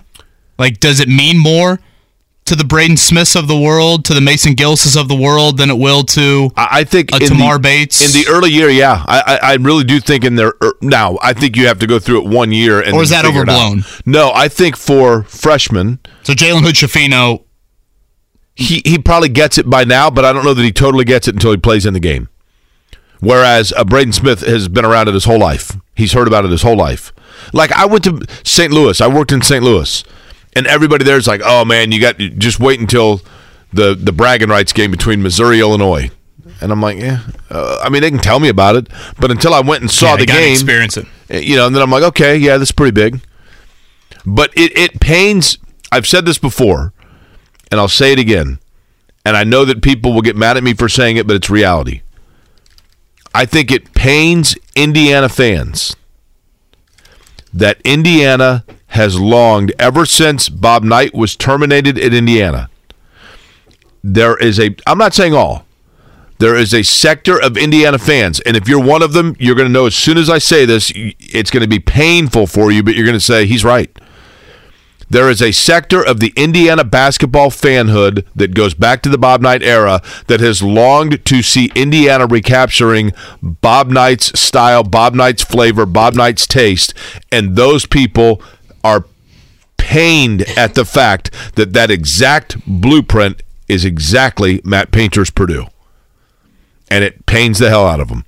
They play unbelievable defense. They have outstanding ball movement and they pass the ball 10 times per set, but they go inside and make sure their best player touches it every single time. They have a roster that is made up of multiple Mr. Basketballs, multiple Mr. Basketball runner ups, an international player who is developed, and then complementary players from surrounding areas within a state or two away. That is Bob Knight's Indiana, and that is not by accident. both teams ranked. Obviously, one being in the top 10. Purdue is number one, of course. The last time we've had that, both teams ranked, one of the two in the top 10, 1994. So it's been quite a while since we'll experience what we will coming up on Saturday between Indiana and Purdue. Tomorrow, Mark, Rob Blackman, and Don Fischer. You got it. Both of the voices going to Yep. be joining us, so looking forward to that. Dane Fife yesterday, Rapheal Davis today, so a little bit of X player on each side of it. Uh, let's hit a morning check down here on the fan. The Morning Checkdown, brought to you by Ball State Basketball. Get your tickets at ballstatesports.com on 93.5 and 107.5 The Fan. Jake, tonight inside of Gainbridge Fieldhouse, it will be LeBron James and the LA Lakers, favored by one and a half. The Pacers have not played since Sunday.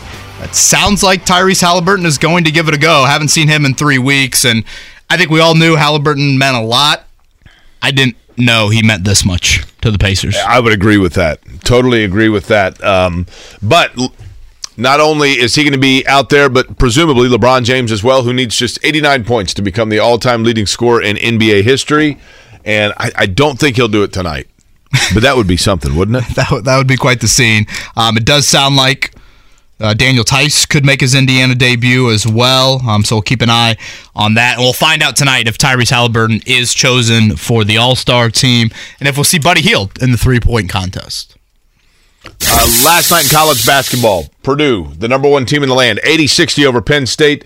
Nine game win streak now for Matt Painter's group. Mason Gillis was the story of the game 29 points.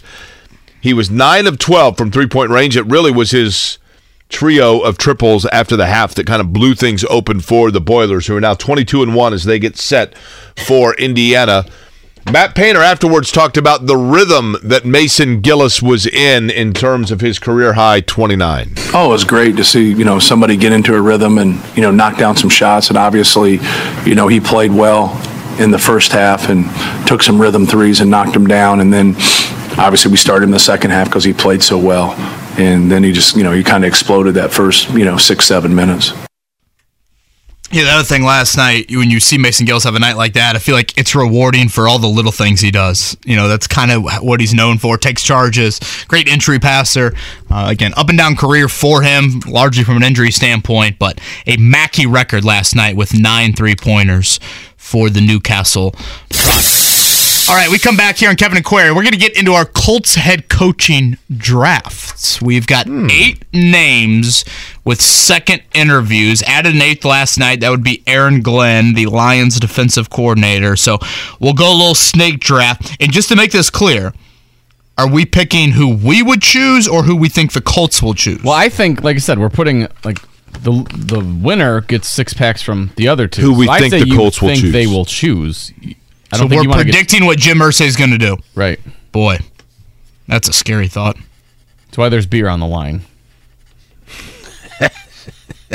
Okay. It's a beautiful Thursday here in Indianapolis. Phil did see a shadow for those that care.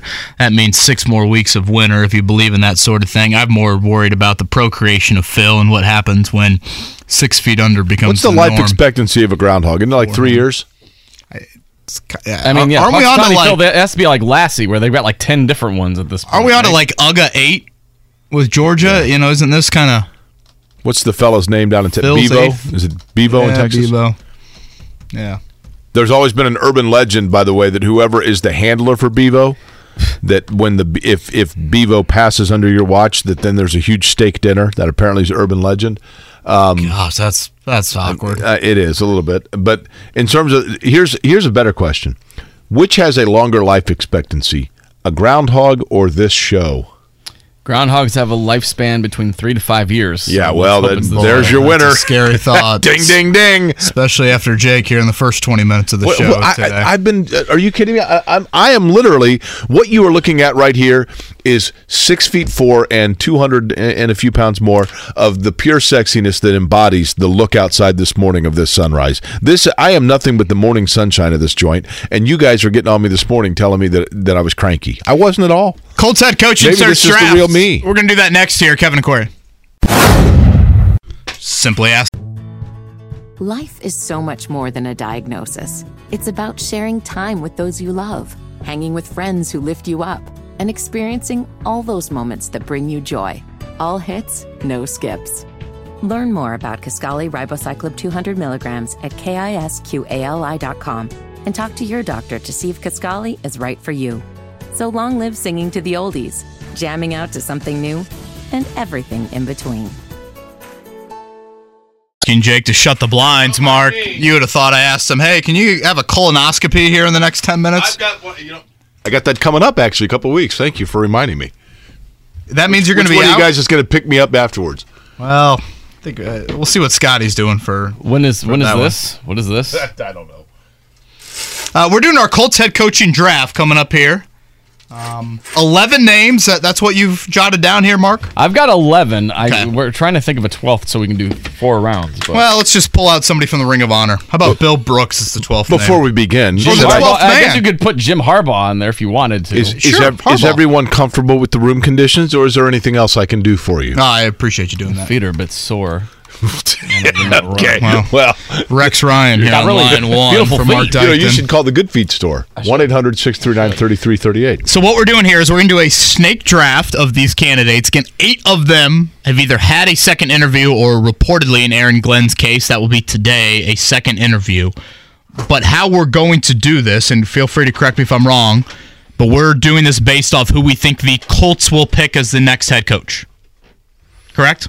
Who we believe will be selected, correct? Right, not, who our we- own personal choice. I mean, you can do that if you want, Okay. but you're And playing the a risky game there. Winner gets a couple of Six pack of beer from the other two. Six pack of beer. Okay, I, li- I like this game. All right, uh, we're, we're going to draft for order. I, I should say we we will pick for order. So Mark, in the bag is that what like a one, two, or three? It's just it's just our names. So whoever this is for the This is for the first overall pick, overall pick, so- or does this person get a the pick first their order? pick, Time out. Time out. Does this person get to select one overall, or do they get to select where they want to draft? why would you not want to draft number one overall? you want to pick number one? Maybe you would like the snake draft. Maybe you think these candidates are very even. Maybe you want the back to back picks at three or four. How do you want to? How about this? Whoever's name I pull out of the hat gets to choose whether like they. Yeah, okay. All right. That was really, that was really different. Actually, it's six to one half dozen the other, right? Who, who'd you get? Oh yeah. Will you show the YouTube camera?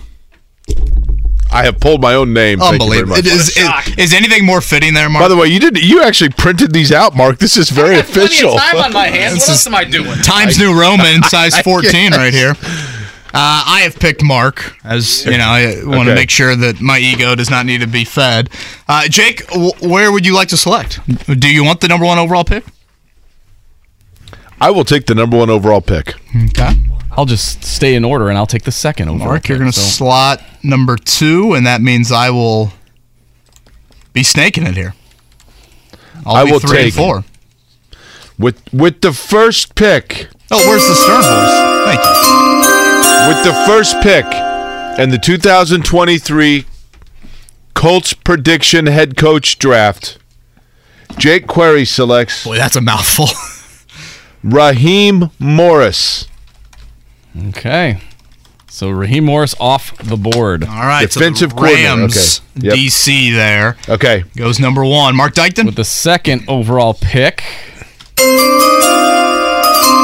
Looks like Brian Callahan. Gosh. Boy, now that I hear names, I'm like, man, being three really sucks in this draft. Um, all right, with uh, the third pick, I guess you get that I will take the other offensive coordinator that I believe, well, the other one that's been a second interview candidate. I will take from the Philadelphia Eagles, Shane Steichen. you have the fourth pick now as well, right? I do have the fourth pick. Man. Gosh, I, I'm a little torn here. too. Like Natalie and You could you could pull a Dolphins here and forfeit your pick in five seconds. I am predicting what the Colts are going to do, correct? Correct. Yep. You have five seconds. Four, three, two. Going Rich Bisaccia. Oh, damn it. special teams coordinator of the Green Bay Packers, interim coach with the Raiders.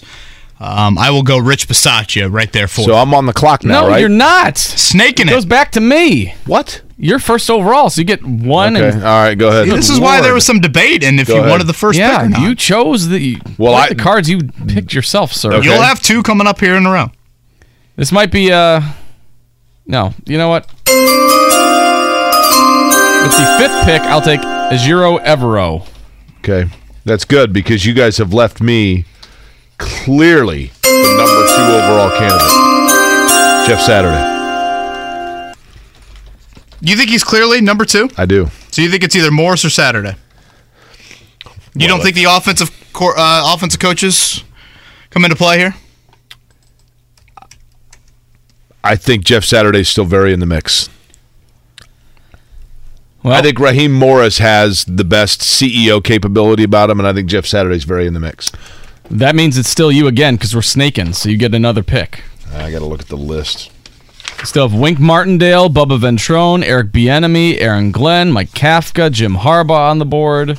Unless you have a dark horse that you want to throw out there. Mike Bray, maybe. Excuse me? Dane Fife? Yeah.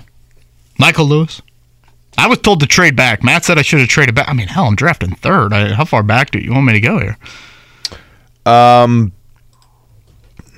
I'll go with Aaron Glenn,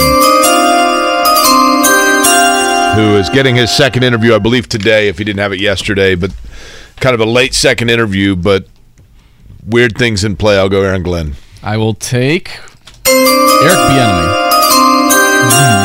Interesting. Um, okay, so I got two in a row coming up here. You got your final two. All right, my final two, and there's f- four names on the board: Wink Martindale, Bubba Ventrone, Mike Kafka, Jim Harbaugh. Unless you would like to add one to your list that you don't think we've thought of, but that's what we came up with at the break. Okay. if Um, there's one that's not, that you don't see listed. Feel free to throw it out there. Yeah, I I am intrigued by Kafka, but I'll go back to back. I'll go Wink and Bubba. I mean, you did back to back picks. You're supposed to space that out a Was that a bit. remix? Yeah, a little bit. How about how about those names, Wink and Bubba? Now, how about, that sounds like a. Did you remember Wink and Blinking and Nod? Uh, no. Okay. so Um, wait, you t- who did you take? I'm sorry. Wink Martindale and Bubba Ventrone. What if? Imagine if the Colts head coach actually is not on the list and none of us selected it. Well, then, and that could be that would be par for the course. boy, that's good credibility for the old show. Jim Harbaugh is one that I think is still. I, I, I He's on the list. I probably should have taken Harbaugh, but I went with Aaron Glenn. Well, you Um, can you, you can still take him. Yeah, it's my turn depending anyway, on what, so- what, what Mark does here. Yeah, I'm taking my Kafka. well, I so- thought we we I thought we're only doing three each. four. Oh, okay. Well then, hell. We got to the even number twelve. Well, You're then going I'll to get take Harbaugh. hell. I'll take Harbaugh. Yeah, absolutely. Yeah, there you go. So there you go. So Jake has Raheem Morris, Jeff Saturday, Aaron Glenn, Jim Harbaugh. Kevin has Shane Steichen, Rich Bisaccia, Wink Martindale, and Bubba Ventrone. I have Brian Callahan, Jiro Evero, Eric Bieniemy, Mike Kafka. There you go. Interesting. Should we get like tall boys if one of them becomes like a coordinator on the team? Oh, definitely. Yeah, you get a you get a forty. There you go. Buy a forty. If one of them gets a coordinator. So you think Jeff Saturday, Jake? You you'd put him num- number two right now? I would. I did. That was your board. Yes, my- the board went. His the big board, board went. just- the board went exactly as I had it slotted, And that It's is exactly as I anticipated. you, you feel that's gut feel, educated guess. I feel like things are cooling a little on old Jeff. I don't think that that is unwise of you. I mean, I think that that. I think that there is a lot of speculation, anticipation, narrative amongst the fan base that the increased number of interviews conducted by Chris Ballard are indication that Chris Ballard is doing everything he can to present counter argument to the Jeff Saturday narrative that Jim Irsay was in love with. I think that Jim Irsay, when he named Jeff Saturday the interim coach, thought that it was going to be holy cow, what an outside the box genius. Why did we not think of that?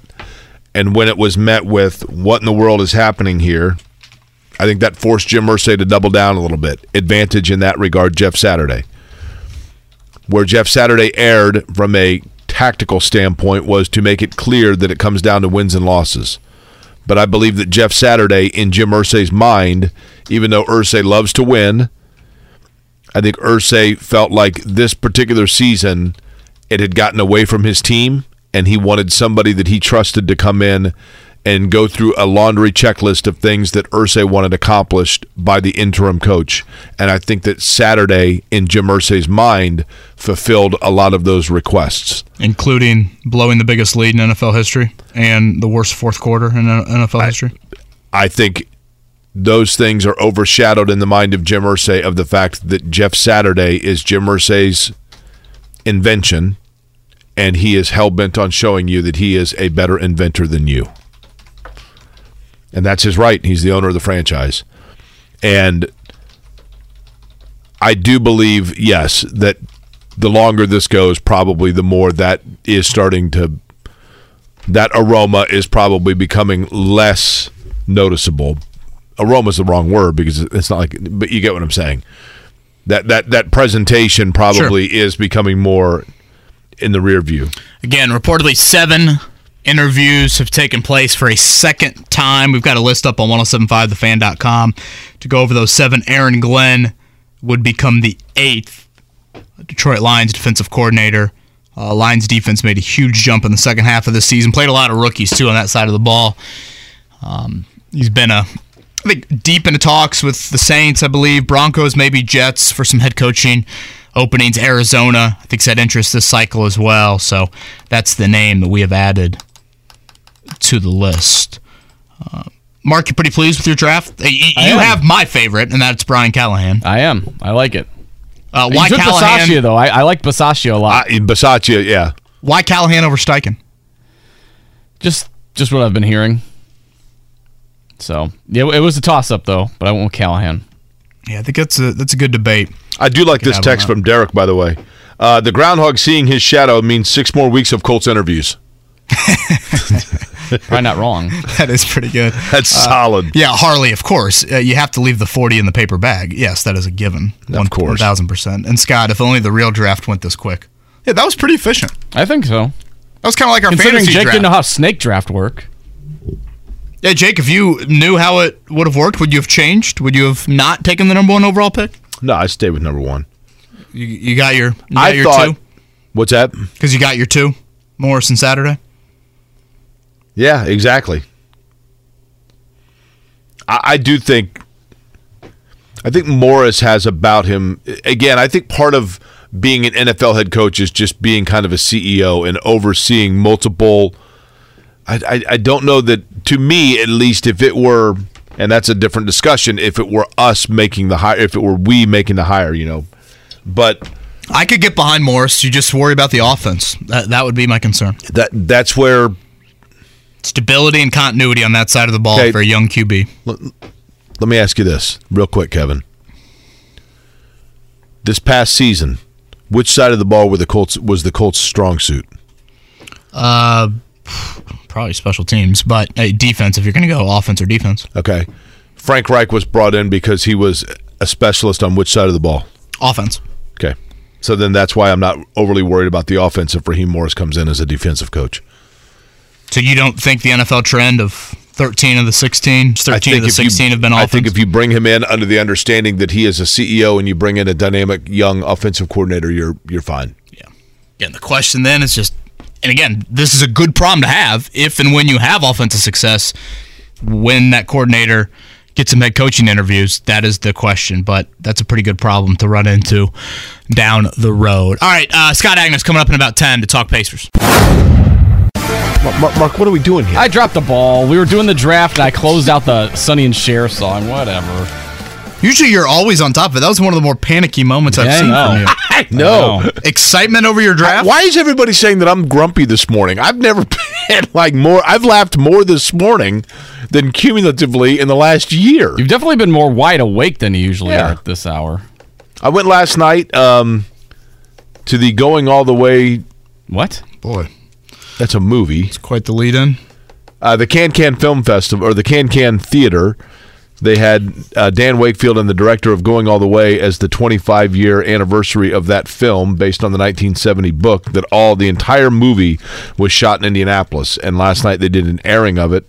Um, and then like a Q&A afterwards with Dan. It was fabulous. And then I went home. I got um, plenty of sleep. Got up this morning. Was in a great mood. I was in a great mood. I don't know what the hell happened. You guys got all over me. We don't know what the hell happened either. Somebody wanted clarification too, just because they said with our draft we didn't really say where each candidate was from. Okay, so each of us will name our selections and where they are. Sure. I took Raheem Morris, who is the defensive coordinator for the Los Angeles Rams. Jeff And- Saturday. and you had the number one overall pick, just Correct. to clarify. Uh, Jeff Saturday, obviously, everybody knows Jeff Saturday's uh, credentials. And then uh, my last one, I took Jim Harbaugh, who is currently, of course, the head coach And of you took Michigan. And you took Aaron Glenn. Lions defensive coordinator Aaron. Oh, that's right. And Aaron Glenn, who today we found out is going to get a second interview. He's a late addition to that, the Lions defensive coordinator. I had the second overall pick. I took Bengals OC Brian Callahan, and Broncos DC Ejiro Evero, Chiefs OC Eric Bieniemy, and Giants OC Mike Kafka.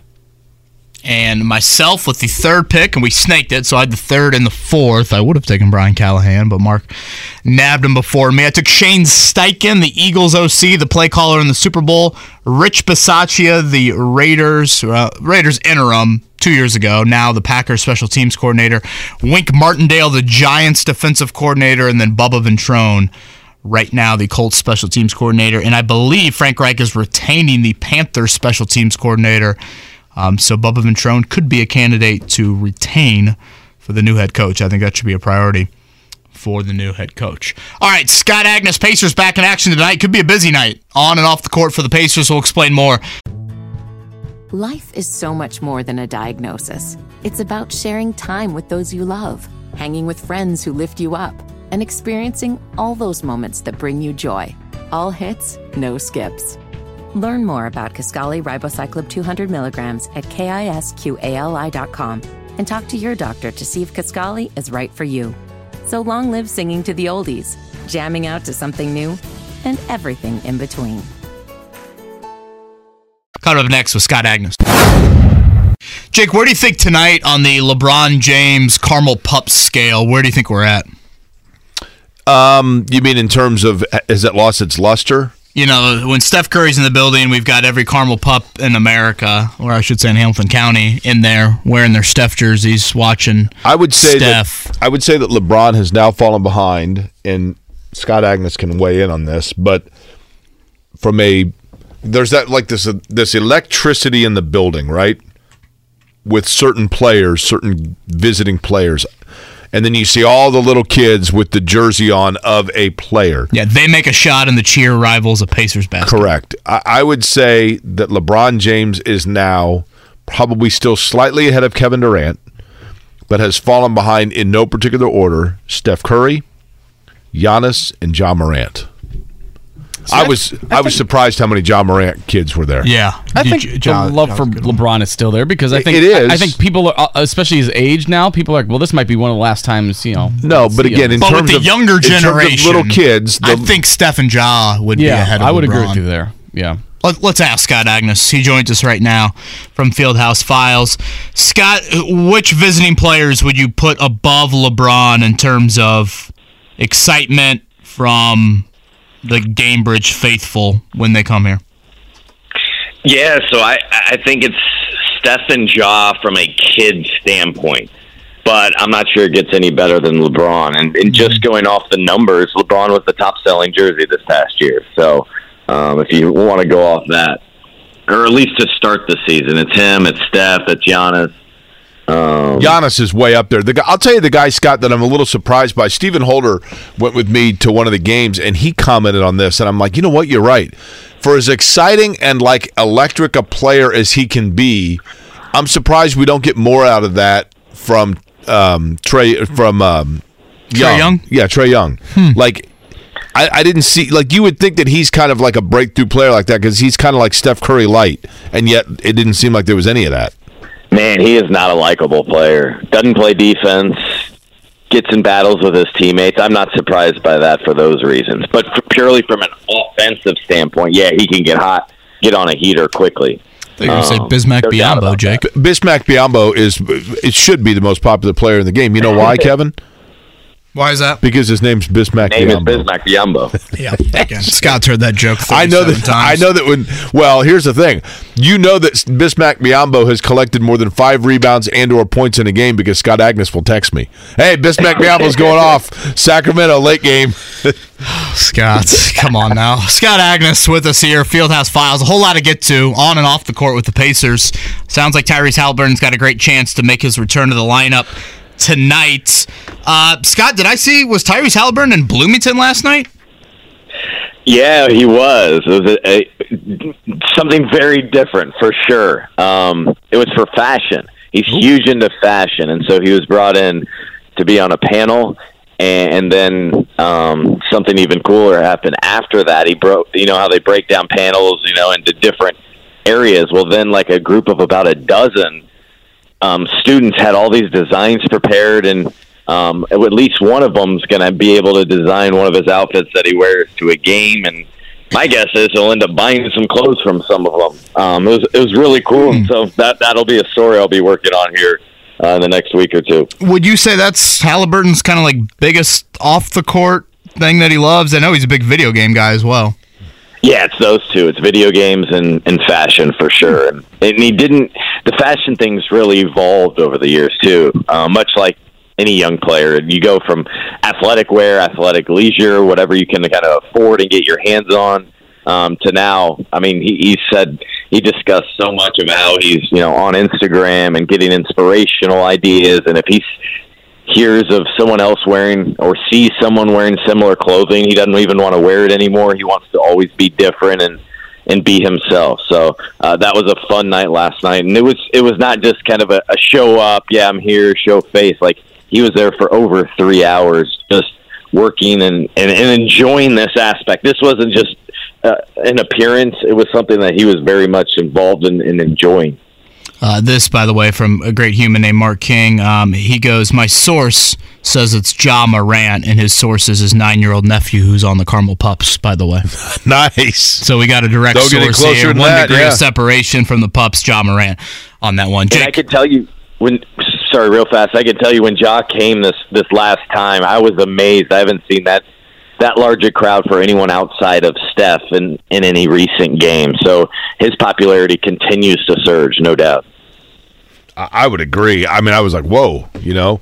Um, Scott, let me tell you a guy that I'm intrigued by.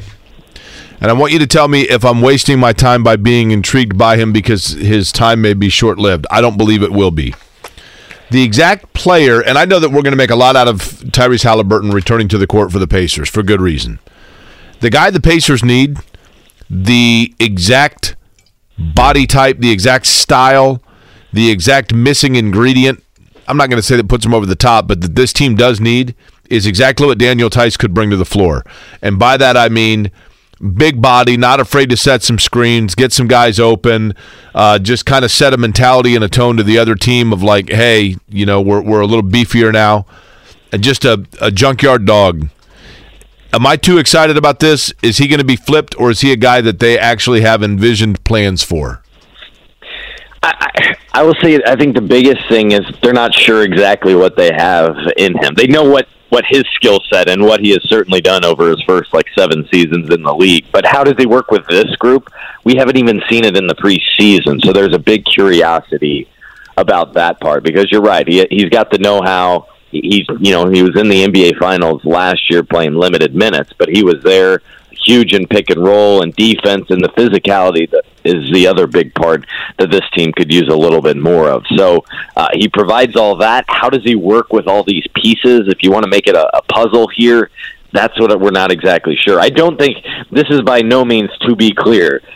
Uh, the, the trade deadline is is in exactly one week. Let's throw him out there get other teams excited and move him. No, this was this was on Daniel's schedule um, and, and where the team was comfortable with him returning here. Uh, this is exactly 12 weeks from surgery, uh, and so this is just the start. And so I think he'll probably certainly be on limited minutes, whatever that looks like, five to ten. Just as we get started here, and and he's remember he's uh, this Pacers team is one of the fastest in the league, so that's gonna that's gonna um, be very difficult, I think, for him to get going so early, and he'll want to break early. But uh, I, I don't think this is for trade purposes at all. Okay, Scott, on, that note, and again, Scott Agness with us here, Fieldhouse Files. Uh, we are a week out from the NBA trade deadline. I know this probably isn't your favorite game to play, but if you don't mind, I'll throw this your way. Um, I'm going to list four names for you, and you give me the likelihood that they are traded come next week. The four names, and I'll just go in order, I think, of their age. We'll th- throw Daniel Theis. Let's put TJ McConnell. Let's put Chris Duarte. And let's put Goga Bitadze. From most to least likely, who would be traded? um, see if I can remember all the. Uh, let's do Goga. Theis, McConnell, Duarte, Goga. Yeah. Goga, Duarte, Theis, McConnell. See, I, I see Bitadze as being a. The only way he's moved is if he's paired with somebody, right?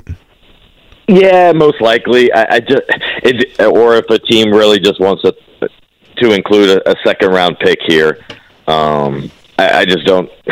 I yeah, it's it's just going to be difficult to get much of anything right now. Just such a logjam in the front court, especially if Theis is going to get consistent minutes.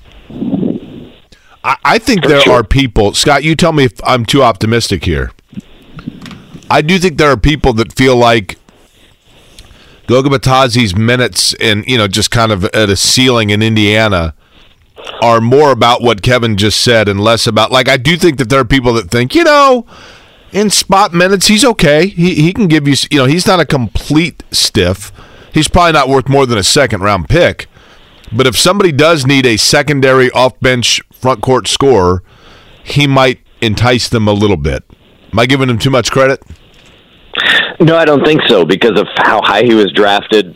You know, going back almost four years ago, and he how he'll show what he can do when he gets actual minutes. I, I'll, I'll make one thing clear: when he plays spot minutes, if he's playing five to ten minutes per game, not very helpful.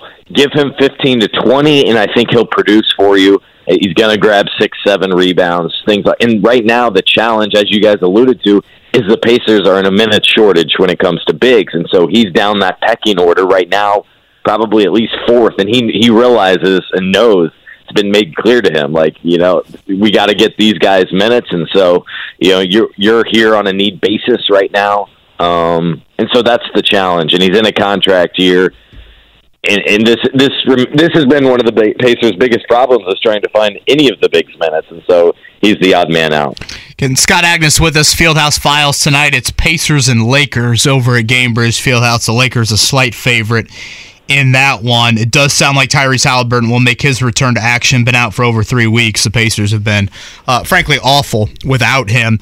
Scott, it sounds like no minutes restriction, and I would assume he'd be good for back to back because you know, the Kings, first off, are the opponent tomorrow night.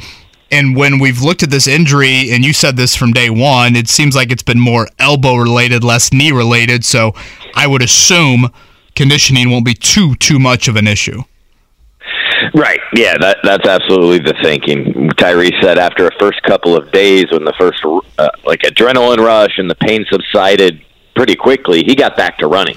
Um, now, there's nothing that quite replicates and matches the game reps and, and, you know running up and down the court in a true game unpredictable cutting fashion. But uh, he's been able to maintain his cardio because the knee issue is not as much really an issue anymore. It's strengthening, and you know that left arm is still kind of the struggle. So he's been wearing that black black brace while he's shooting and in practice for the last week plus. But yeah, it's going to be it would be very difficult. Let me tell you that to keep him out of Friday's game, and and it's Sabonis's first game, by the way, returning to Indianapolis and playing since the uh, the trade.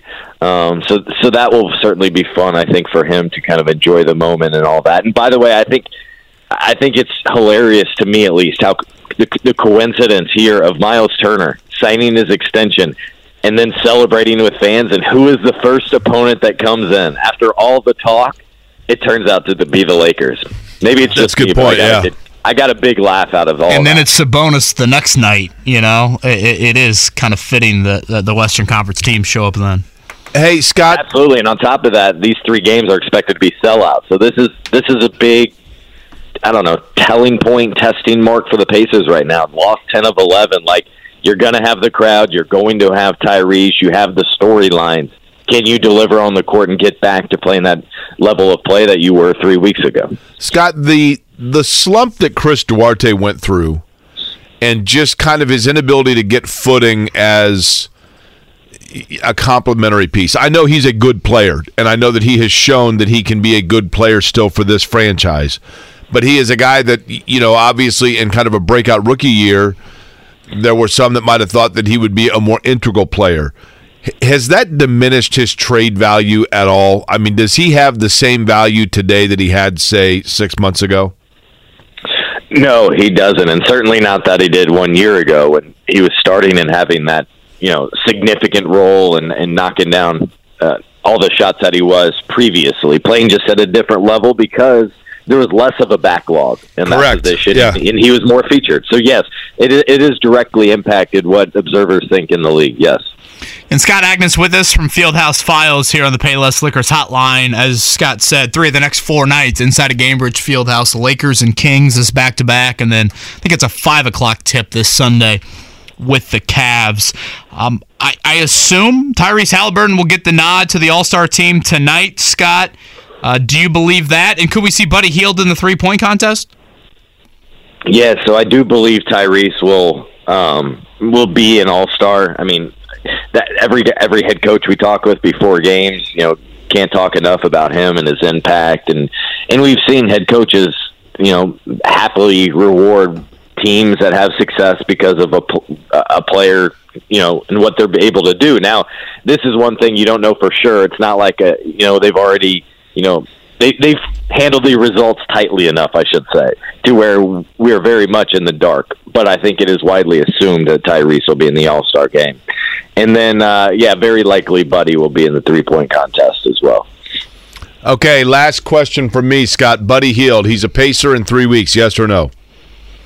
I'll say yes. I think right now, more likely than not, Pacers don't do anything of note. You know, maybe there's a small move, but I, I, I don't, I don't foresee anything too much. I think they'll finish this year out.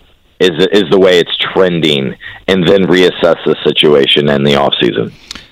You have me a little nervous with that question, Jake. Do you ask that based off intel or just based off of curiosity? No curiosity. Okay. I, I, I also believe I'm with Scott. I don't think Scott. I'm Team Keep Hield, so that, that's why I was a little worried. So I guess I do have another question for Scott. Uh, Scott, my thought is this: I was telling somebody this last night. I feel like the Pacers are like a Lego kit, and they're pretty happy with Oh, Miles the Turner model. loves Legos. That's right, and so does He does. Hot Rod. Yeah, I, I think they're pretty happy with what they've built with the Lego pieces they've acquired, and now they feel like to really have a good team, they just simply need one or two more pieces to clip onto it. They don't necessarily feel like there are any in that block that they need to remove. It's simply now an addition game by some of the pieces they have over the next year, meaning multiple first round picks.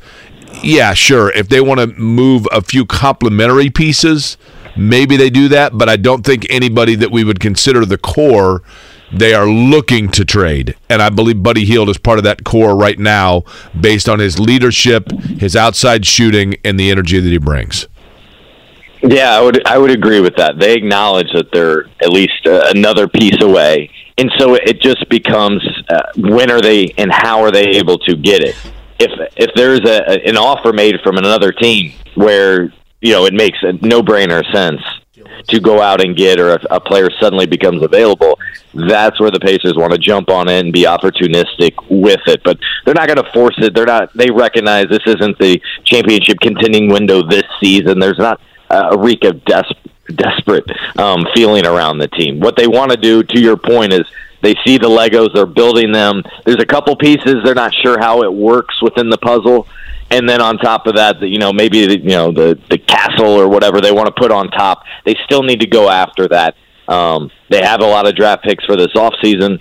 They also really like this upcoming draft, but I think it would. I think the best case scenario would be a combination of hitting another draft pick or two, and then acquiring at least one other player, your wing, your power forward. Um, that they haven't had for the last three or four years that, that has the NBA experience already, and then seeing where this team can take off. Tell you what, good luck finding affordable Legos right now. Gosh, you No talk about some pricey items there. Uh, fun few nights coming up inside of Gainbridge Fieldhouse. Lakers, Kings, the back to back, and then as we said, the Cavs coming up on Sunday. I think it's eight games to go for the Pacers until the All Star break. Scott Agness has great coverage over on Fieldhouse Files. Thank you, Scott. You bet. Thank you, guys. Scott Agness, right there on the Payless Liquors hotline. Buddy Hield three point contest just seems to make sense, right? Yeah, I would think so. Although I, you know, That they- man loves to shoot the basketball. But I think sometimes in the three point shooting contest now they like to get guys that are not thought of as the typical three point shooter. I feel like what do you have? Usually eight in it. I feel like he'd be a good one to have. Um, so yeah, we'll get note on Tyrese Haliburton again. The coaches choose the All Star reserves, and you know when you have that news item, you have Haliburton coming back, you have LeBron in the building tonight. Jake, I've almost forgotten that tomorrow night is Domantas Sabonis' first time back in this building. Yeah, as as a player, he was on the and Kings he had last year but didn't play. a monster night last night. Sacramento's playing well, man. I'm telling you. What are they third in the West? Yeah, and they that I, I That's a I'm fun say again, starting five. Those very seldomly do you say trades work out well for both teams, but the two guys. Do we know the name of the morning show in Sacramento, Mark? Oh, give me a minute. Was it? What What are we guessing it is? I, I do remember them up well above us in the rankings. I bet it's called Three Kings. That's the morning show over there in Sacramento. Um, are they above us in the mid market rankings? Yes, What are we? uh-huh. We're we're twenty four. Is that right? Uh, I I thought we were up to twenty third. we don't know where the Sacto guys are, but that show they're probably saying the same thing. Hey man, like the, you know, Sabonis has just been great. Da da da. And yeah, Haliburton was a good player, but De'Aaron Fox is just absolutely. I mean, he's putting up monster numbers also, and that freed him up. I think they had a log jam in the backcourt. Pacers had a log jam in the Correct. front court. That's what I'm that saying, was yep. the thought process with that. All right, the pop quiz. Sacktown Sports, 11:40 a.m. They go on at eleven forty a.m. No, wow, that's, their- not a morning frequent- show. That's, their free- midday. that's their frequency. Oh, you'd be all in on that. Gosh, can you imagine how many times he would say that during the show? Oh yeah. Pop quiz coming up in about five minutes 317 239 1070. Uh, morning check down time, though, here on the fan.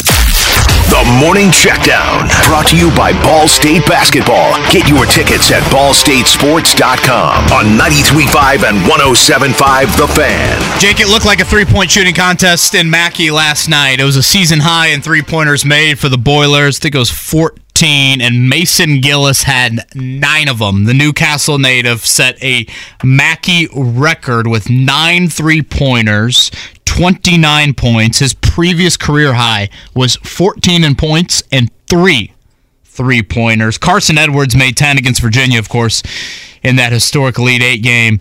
Uh, that is so one short of the Purdue record. Here was Mason Gillis afterwards on his historic night. I mean, honestly, to me, it doesn't feel like I did anything like different than other games. I just hit a couple shots and they kept falling. Um, I think sometimes I hesitate to take some of the shots that I took today. Um, kind of just prove to myself that I can do it in game. I mean, I do it every single day, so there's no reason I can't make shots. Sometimes uh, it's more of like a self-confidence thing. I kind of hesitate whenever tonight. The first couple ones went in, and I was like, I'm gonna just keep shooting it. And my teammates kept getting me the ball, so it worked out. Mason Gillis's father, Bill, by the way, the most physically imposing and intimidating basketball player I've ever seen on the floor. Mason Gillis looks intimidating. Yeah. Like you don't look at him and think three point shooter. See his dad, like he was a senior when I was a freshman in high school, and it was like, whoa, I'm not at Eastwood anymore.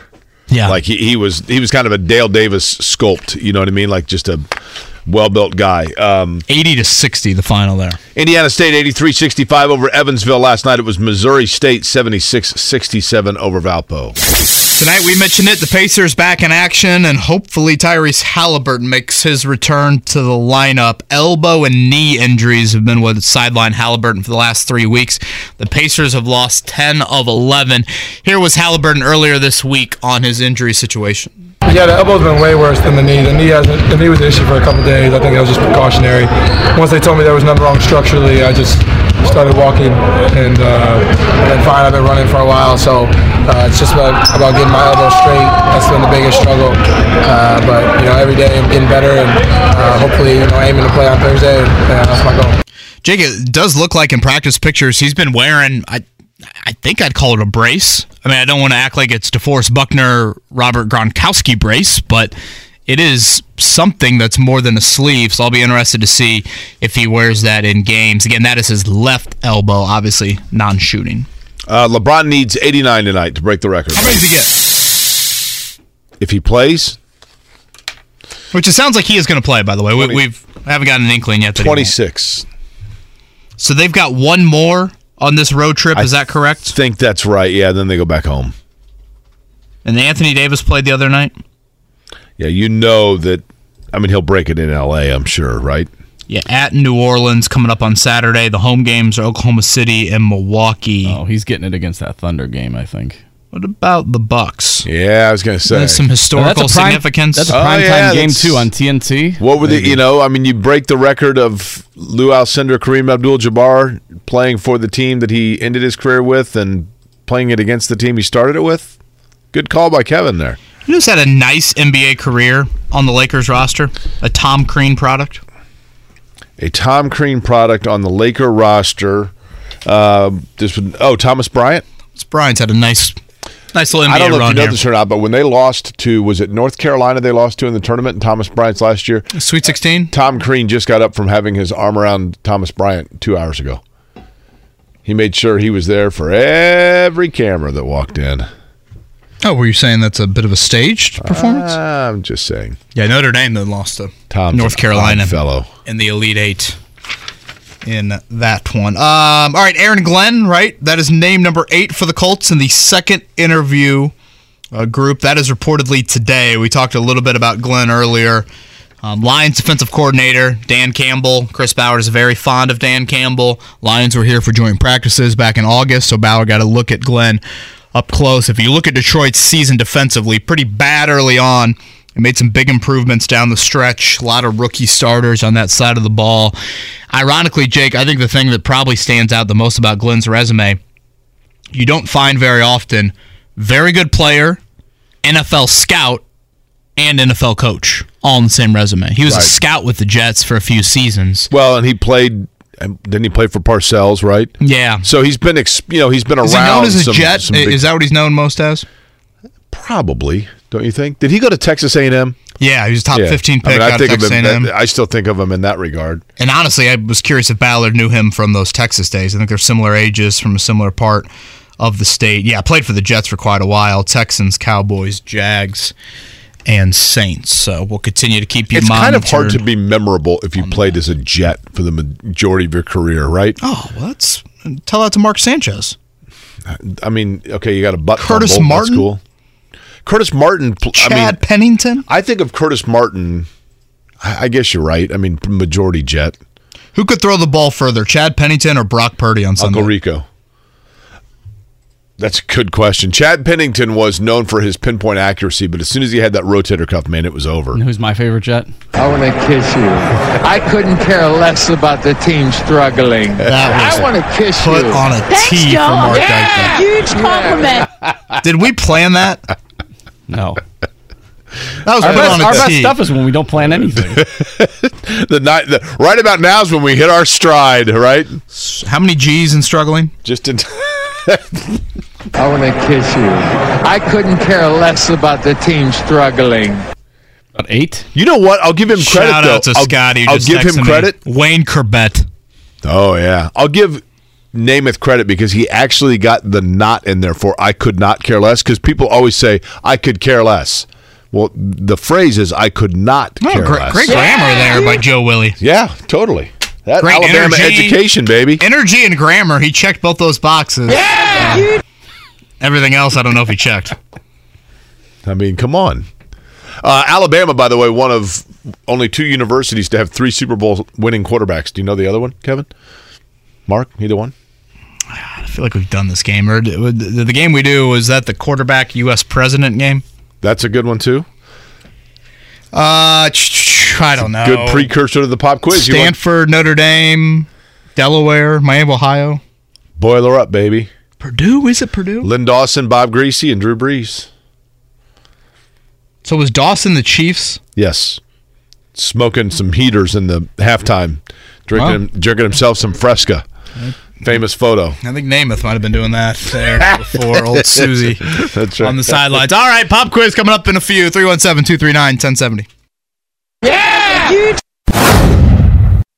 Have Whether it's audiobooks or all-time greatest hits, long live listening to your favorites. Learn more about Kisqali Ribociclib 200 milligrams at kisqali.com and talk to your doctor to see if Kisqali is right for you. You studied? Can you handle the pressure? Sharpen your pencils. It's time for the pop quiz with Kevin and Query. Brought to you by Jiffy Lube, Indiana's favorite oil change since 1985. You know, I don't say this often, but I think the um, I think this pop quiz, I think it's doable. This is not the repeat from yesterday, right? Question two is kind of tricky depending on your age. Scotty changed one of them. He said. By the way, I meant to tell you guys. So you know how Tucker Barnhart, we had him on earlier in the week. By the way, Mhm. him, Rapheal Davis. It's been a nice guest show. Dane Fife, terrific. Tomorrow, both voices of the Hoosiers and Boilers going to join us ahead of this weekend. So the pop or the podcast will have all those. You know, Tucker mentioned to us that he's shipping his car out to Arizona for spring training. Right. So I just did a quick Google search for my car, like how much it would cost. I was curious about it, and I put in my email. They won't stop contacting me. I That just was got an an error on your part. I've gotten two voicemail. I don't know where my cell phone Hey, got this, in there. do They this are sometime. constant. Do this sometime. Google affordable health insurance and hit send. Oh gosh. Or like if you're just trying to like view houses or something like that, and you Mm-hmm. like, oh, here you want to look at like a virtual, you know, blueprint, and then you'll get hammered. Somehow I got on some spam list where I get multiple emails a day that's like your your invoice is here. Yeah. Oh yeah. I'm on that one too. Uh, you and me good both. Lord, man.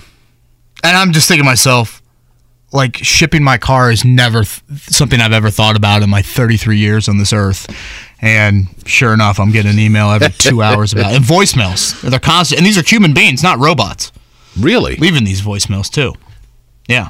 At least I think they're human. Yeah, that's what I was gonna say. They're pretty sneaky these days. Yeah, they can be. Uh, speaking of sneaky, Mark, Yes. number one through eight for us. I us. thought you were calling me sneaky. Well- um, I don't know. Uh, yeah, how about how about number one overall pick over there? Picks one. Ooh. You. You going fast fingers, Jake? Uh, I we each got four selections, so let's go with the number four. Jamie. Jamie. What's happening, fellas? Jamie, what's happening with you? Oh, not much. Just hanging out at work. Jamie, what line of work are you in? I am in the medical field. Are you a doctor? Well, no. Let, let's not let's not mistake that. Let's not get me confused with Doctor Mottman or anything. I deal with I, I deal with medical equipment. so- Okay, and that uh, you work what- for Stryker? No, I do not. We I work with a uh, for a competitor of Stryker. So and what what part of the body do you like? Do you sell like knee braces or you know like what? we we deal with um, bariatric frames and low air loss mattresses, things of that nature. Now, do you know Doctor Mottman? No, I do not. You just know of Doctor Mottman from the show. Yeah, exactly. That must make you a regular listener, Jamie, which is much appreciated. You also sound smart, Jamie, so thank you for listening. you do. or you're aware that you've called Kevin and Query, right? Now, um, just out of curiosity, Jamie, I've gotten some heat this morning. They said I was overly grumpy. I, I, I personally felt like I was very peppy and upbeat this morning. Where would you score it? Jake, you you have not sounded grumpy at all. By Thank way, you. I'm getting. Thank you, I'm Jamie. getting a call. I think from that company again. That that car shipping. Oh, put him on the air. Put him on the air. Jamie, you, you needed to be tuning in at 7 a.m. this morning. He literally referred to human beings as jackasses That's for, Jamie for, for really no reason. Here's what I said, Jamie, and you tell me if you agree or disagree. I said, oftentimes at halftime of a Colts game, they have a competition. Do for have the audio, Mark? Do we have the audio? I'm burying it. It's never going to be seen and heard. All I said, again. Jamie, was I think yeah. Jake's moving the goalpost. They at halftime of the Colts game sometimes they pick some jackass out of the crowd to come down and try to field a punt. Now that's not me saying that the person is a jackass. That's me saying that it is a jackassery type behavior because it's impossible to do, and everyone is made to look like a jackass. How do you see it? I, that's that's the way. That's the exact way I see it. Yeah, Jamie wants hints. Yeah. That's exactly what he wants right now. Jamie, this pop quiz. would you like would you like for you your new best friend that would be me to lead you off with question number one, or would you like for Kevin to lead you off this morning? I will take Jake on this. Well, thank you, Jamie. I appreciate that. Uh, Jamie, what high school did you attend, by the way? I attended Anderson Highland. Anderson Highland. I'm going to guess you were uh, class of '94. Man, that that that is a great guess, Jake. That is exactly what class I graduated in. Come on now. Who's the grumpy old man now? All right, here we go, Jamie. Question number one. There is only one non-guard who is in the top ten on the NBA's all-time career assist list. As a matter of fact, he moved into fourth place on that list on Tuesday night. He is currently number two in all-time scores in the NBA. Who is this player? Oh, He's going to be at the Field House tonight. He's just a kid from Akron. LeBron James. Okay. Jamie, what's your favorite restaurant off Scatterfield? One of the seven Um, IHOPs. Yeah, I would have to say probably Applebee's. Oh gosh, is there anything better than Applebee's? Good in the neighborhood. I love Applebee's. Is that Applebee's or is that Chili's? All right, Jamie. Uh, Sean Payton hired by the Broncos, the franchise's 20th head coach. Who's the winningest head coach in Broncos history? Is it Dan Reeves, Red Miller, John Fox, or Mike Shanahan? Go with Mike Shanahan. Jamie, who was the kid that was? They had a a tall a center that I think was at Highland around your graduating class that went on to play at maybe Evansville. Do you know who I'm talking about? Gary McGee at Pittsburgh. Uh, Gary McGee was uh, he was A lot younger. yeah, but uh, there was two that were right around my age: uh, Dan Herman and Dave Foskell. I think it, maybe it's Voskel. And then there was also. Uh, Highland still open? No, it is not. I thought Highland is now Anderson High School. They've they've consolidated and it's in the. Is that right? Highland is now a middle school. Okay. And the old the old Madison Heights High School Gotcha. is now the Anderson High School. Gotcha. Okay, here we go. DeMeco Ryans became just. we just the tried sixth- to ice Jamie, did we? That's right. DeMeco Ryans became just the sixth head coach in Houston Texans history. Frank Reich was hired by the Carolina Panthers over the weekend. Ryans and Reich are two of three head coaches who are currently coaching an NFL team that they once played for. Who is the third? Is it Ron Rivera, Dan Campbell, Doug Pederson, or Todd Bowles? I believe it's Dan Campbell. Okay. Ron Rivera strikes me as a pretty good football player. Yeah, I could see that. He looks like he would be. Is he a bear? Yep. All right, number four, Patrick Mahomes. Jamie led the NFL in passing yards during the 2022 regular season. He's the seventh quarterback to reach the Super Bowl after leading the league in passing yards during the regular season. How many of the previous six won the Super Bowl?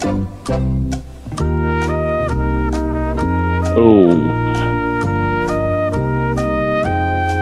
We'll go with three. Okay, your last question. It's a tough one. On this day, this player became the first in NCAA Division One men's basketball to reach 3,000 points for his career. He was hot as a pistol. Was it Oscar oh, Robertson, just- I Elvin mean, Hayes, you Pete spoon feed Maravich, him? or Freeman Williams? Pete Maravich. Okay. Yeah, Jake's going to come over the bottle later for you, Jamie. I mean, that was. Randy Zachary, was he Highland? Yes. Link Darner, was he Highland? Yes. And then Stu uh, Robinson and Winston Morgan were Madison Heights, right? That's exactly right. Okay. I feel like we need Chap on for this conversation. This is a big Mike Chappell conversation here. I we, we said it during the break, Jake. I'd be fascinated to know. You watch Pete Maravich's games. You go back and watch every one. How many points would he have with a three point? Or how many assists did he lose out on because people had no idea the ball was coming because he would he had the eyes in the back of his head. Scotty brought up a good point. Another year of el- eligibility, too. You know, only playing three years. All right, Jamie, tremendous effort. The only non guard who's in the top 10 on the NBA's all time career assist list. He moved into fourth place Tuesday night. LeBron. Yes! Uh, question two, and I give big ups to Jamie on this because Dan Reeves is probably what I would have guessed based on just age proximity, but he had 110 wins as a head coach. Mike Shanahan was correct, 138. correct. Scotty, who do you think is second on the non guard assist list in NBA history? Magic's technically a guard, I assume. I was going to say, if Walton had played a career, Bill Walton. he was the best passing big Hmm. man I can remember, but Will Jokic be close? When it's all said and done? Sabonis? I'll go with Karl Malone, only because of the number of times he would have kicked it back out to Stockton. Yeah. Jamie's like, just tell me if I got all five right. okay. Uh, DeMeco Ryans, Texans. Frank Reich, Panthers. The other head coach who also played for that team. Indeed, the Fighting Dan Campbell. is correct. And four was tough. Obviously, Maravich was correct. Question number four Mahomes led the NFL in passing yards during the 2022 regular season, the seventh quarterback to reach the Super Bowl after leading the league in passing yards during the regular season. How many of the previous six won the Super Bowl? Marino in 84, Kurt Warner in 01, Rich Gannon in 02, Brady in 07, Manning in 2013, and Brady in 2017 all lost in the Super Bowl. The correct answer was nada, zero, zip, none. But Jamie, that was strong, man. Great work, Jamie. You don't get to come back tomorrow. You don't even get a lousy copy of our home game. You're a complete loser. well, it was uh, it was fun while it lasted. Oh, Mark, I thought we were going to get a little Vanderjagt clip. Oh, I can play that before we get out of here. 20 year anniversary, correct? Yep. Uh, top 25 are all guards. I'm looking here. Oh. Ah, Scotty has found the answer. Thank you for looking that up. Scotty found the answer, and he is 35th overall. He is the namesake of the man that does the pop quiz, Scottie Pippen. The correct answer. Scottie Pippen. His daughter, um, it's either him or Rodman. Their daughter's like an unreal soccer player, like U.S. national team. I, think it's Rodman. I think that's right. Pippen might be volleyball now that I'm thinking about it. Pippen's daughter. Um, all right, we'll do one final time here. Kevin and Query are rounding it out. Jake, um, LeBron. Life is so much more than a diagnosis. It's about sharing time with those you love, hanging with friends who lift you up, and experiencing all those moments that bring you joy. All hits, no skips. Learn more about Kisqali Ribociclib 200 milligrams at kisqali.com and talk to your doctor to see if Kisqali is right for you.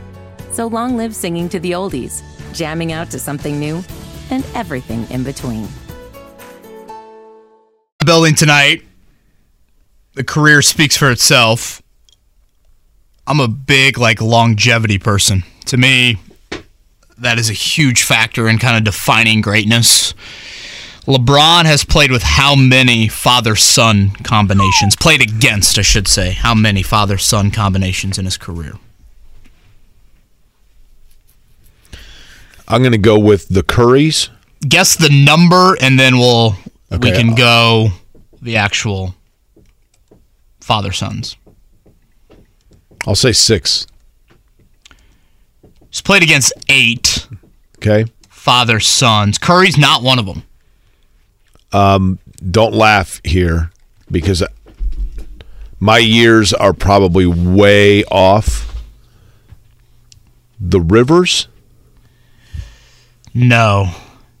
I mean, Doc would have been towards the end of his career by the mid 90s. LeBron came in in the early 2000s. So, um, We do have a former Pacer, if you want to get started somewhere.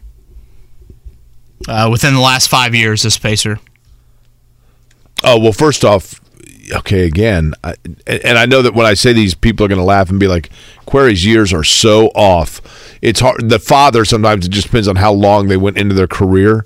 I, I can't remember the exact years. Uh, the Sabonis's. No. I was going to say Arvydas would have been long Yeah. gone by. Yeah, he was gone by the mid '80s, I guess. Probably. Like I wouldn't have sniffed even getting any of these. I don't know. I thought I thought your brain th- th- this could be something that you would nab a couple. Um, I'll get you started with a few. Kenyon Martin and his son yeah, I never would have guessed that. Gary Payton. Okay, that one makes sense. Yeah. Uh, okay, what about um, Tim Hardaway?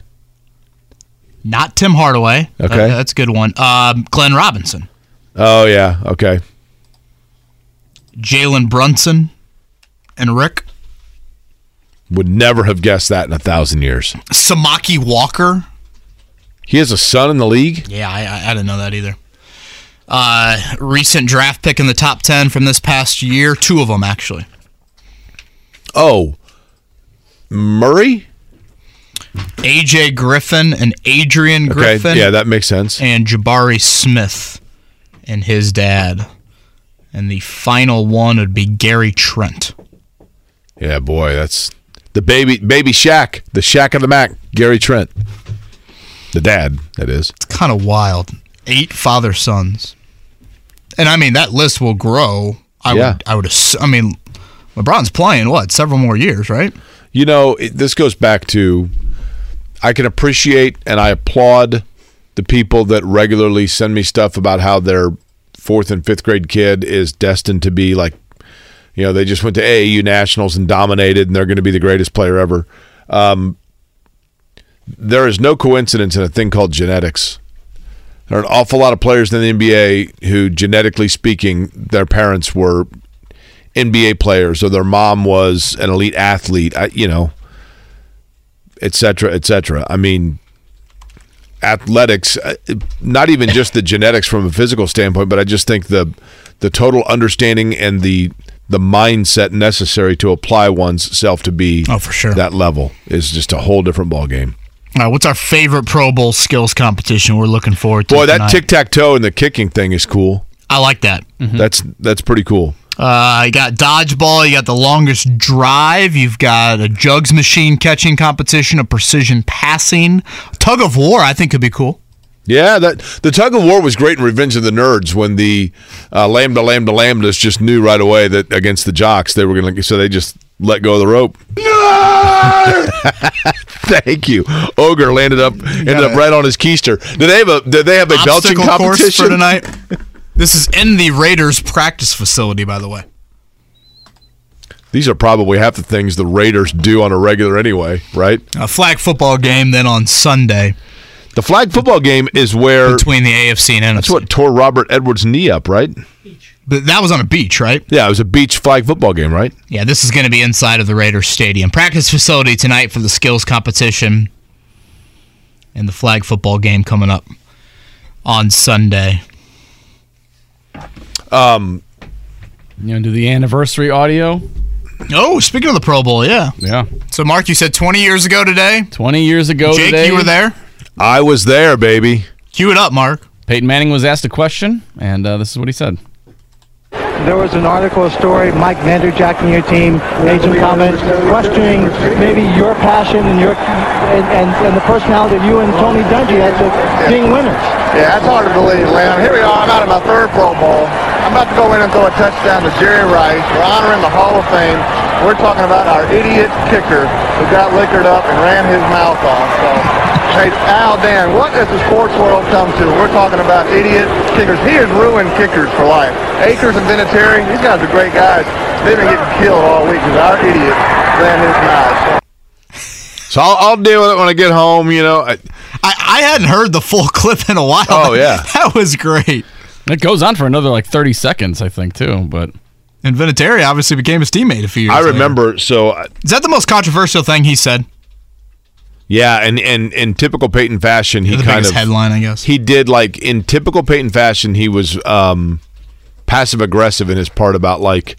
"Th- th- These guys are great guys, you know. Vinatieri and Akers, they, they, they've been getting killed because our kicker, and that was I was there for Channel Six, and then had set up for a post game interview, and I remember asking him about it, and you know, kind of I mean, at that point, I'm asking him to comment on his comments. You know what I mean? It's kind of awkward, but Who was um, that sideline reporter? That was Lynn Swann, wasn't it? Was it? Yeah. Yep. Gosh, that's priceless. Good audio quality there 20 years ago today. oh yeah, you can tell there's tracking on the VHS Uh-huh. tape. Yeah. yeah, real good. Uh, again, Pacers Lakers tonight. Our coverage will begin at 6:30. It sounds like LeBron's going to play. It sounds like Tyrese Haliburton's going to play. Lakers a slight favorite in that one. We got a big one tomorrow previewing IU and Purdue, Kev. Big one. Don Fischer, Rob Blackman join us tomorrow. Again, Rapheal Davis up on the podcast. Dane Fife from yesterday. Everybody have a great Thursday. 93.5 and 107.5 The Fan. Your home for indie sports. Now with even more ways to listen. Listen on air Online at 1075thefan.com. and on our free app. Stay connected to all things indie sports, including the latest news, show blogs, and catch up.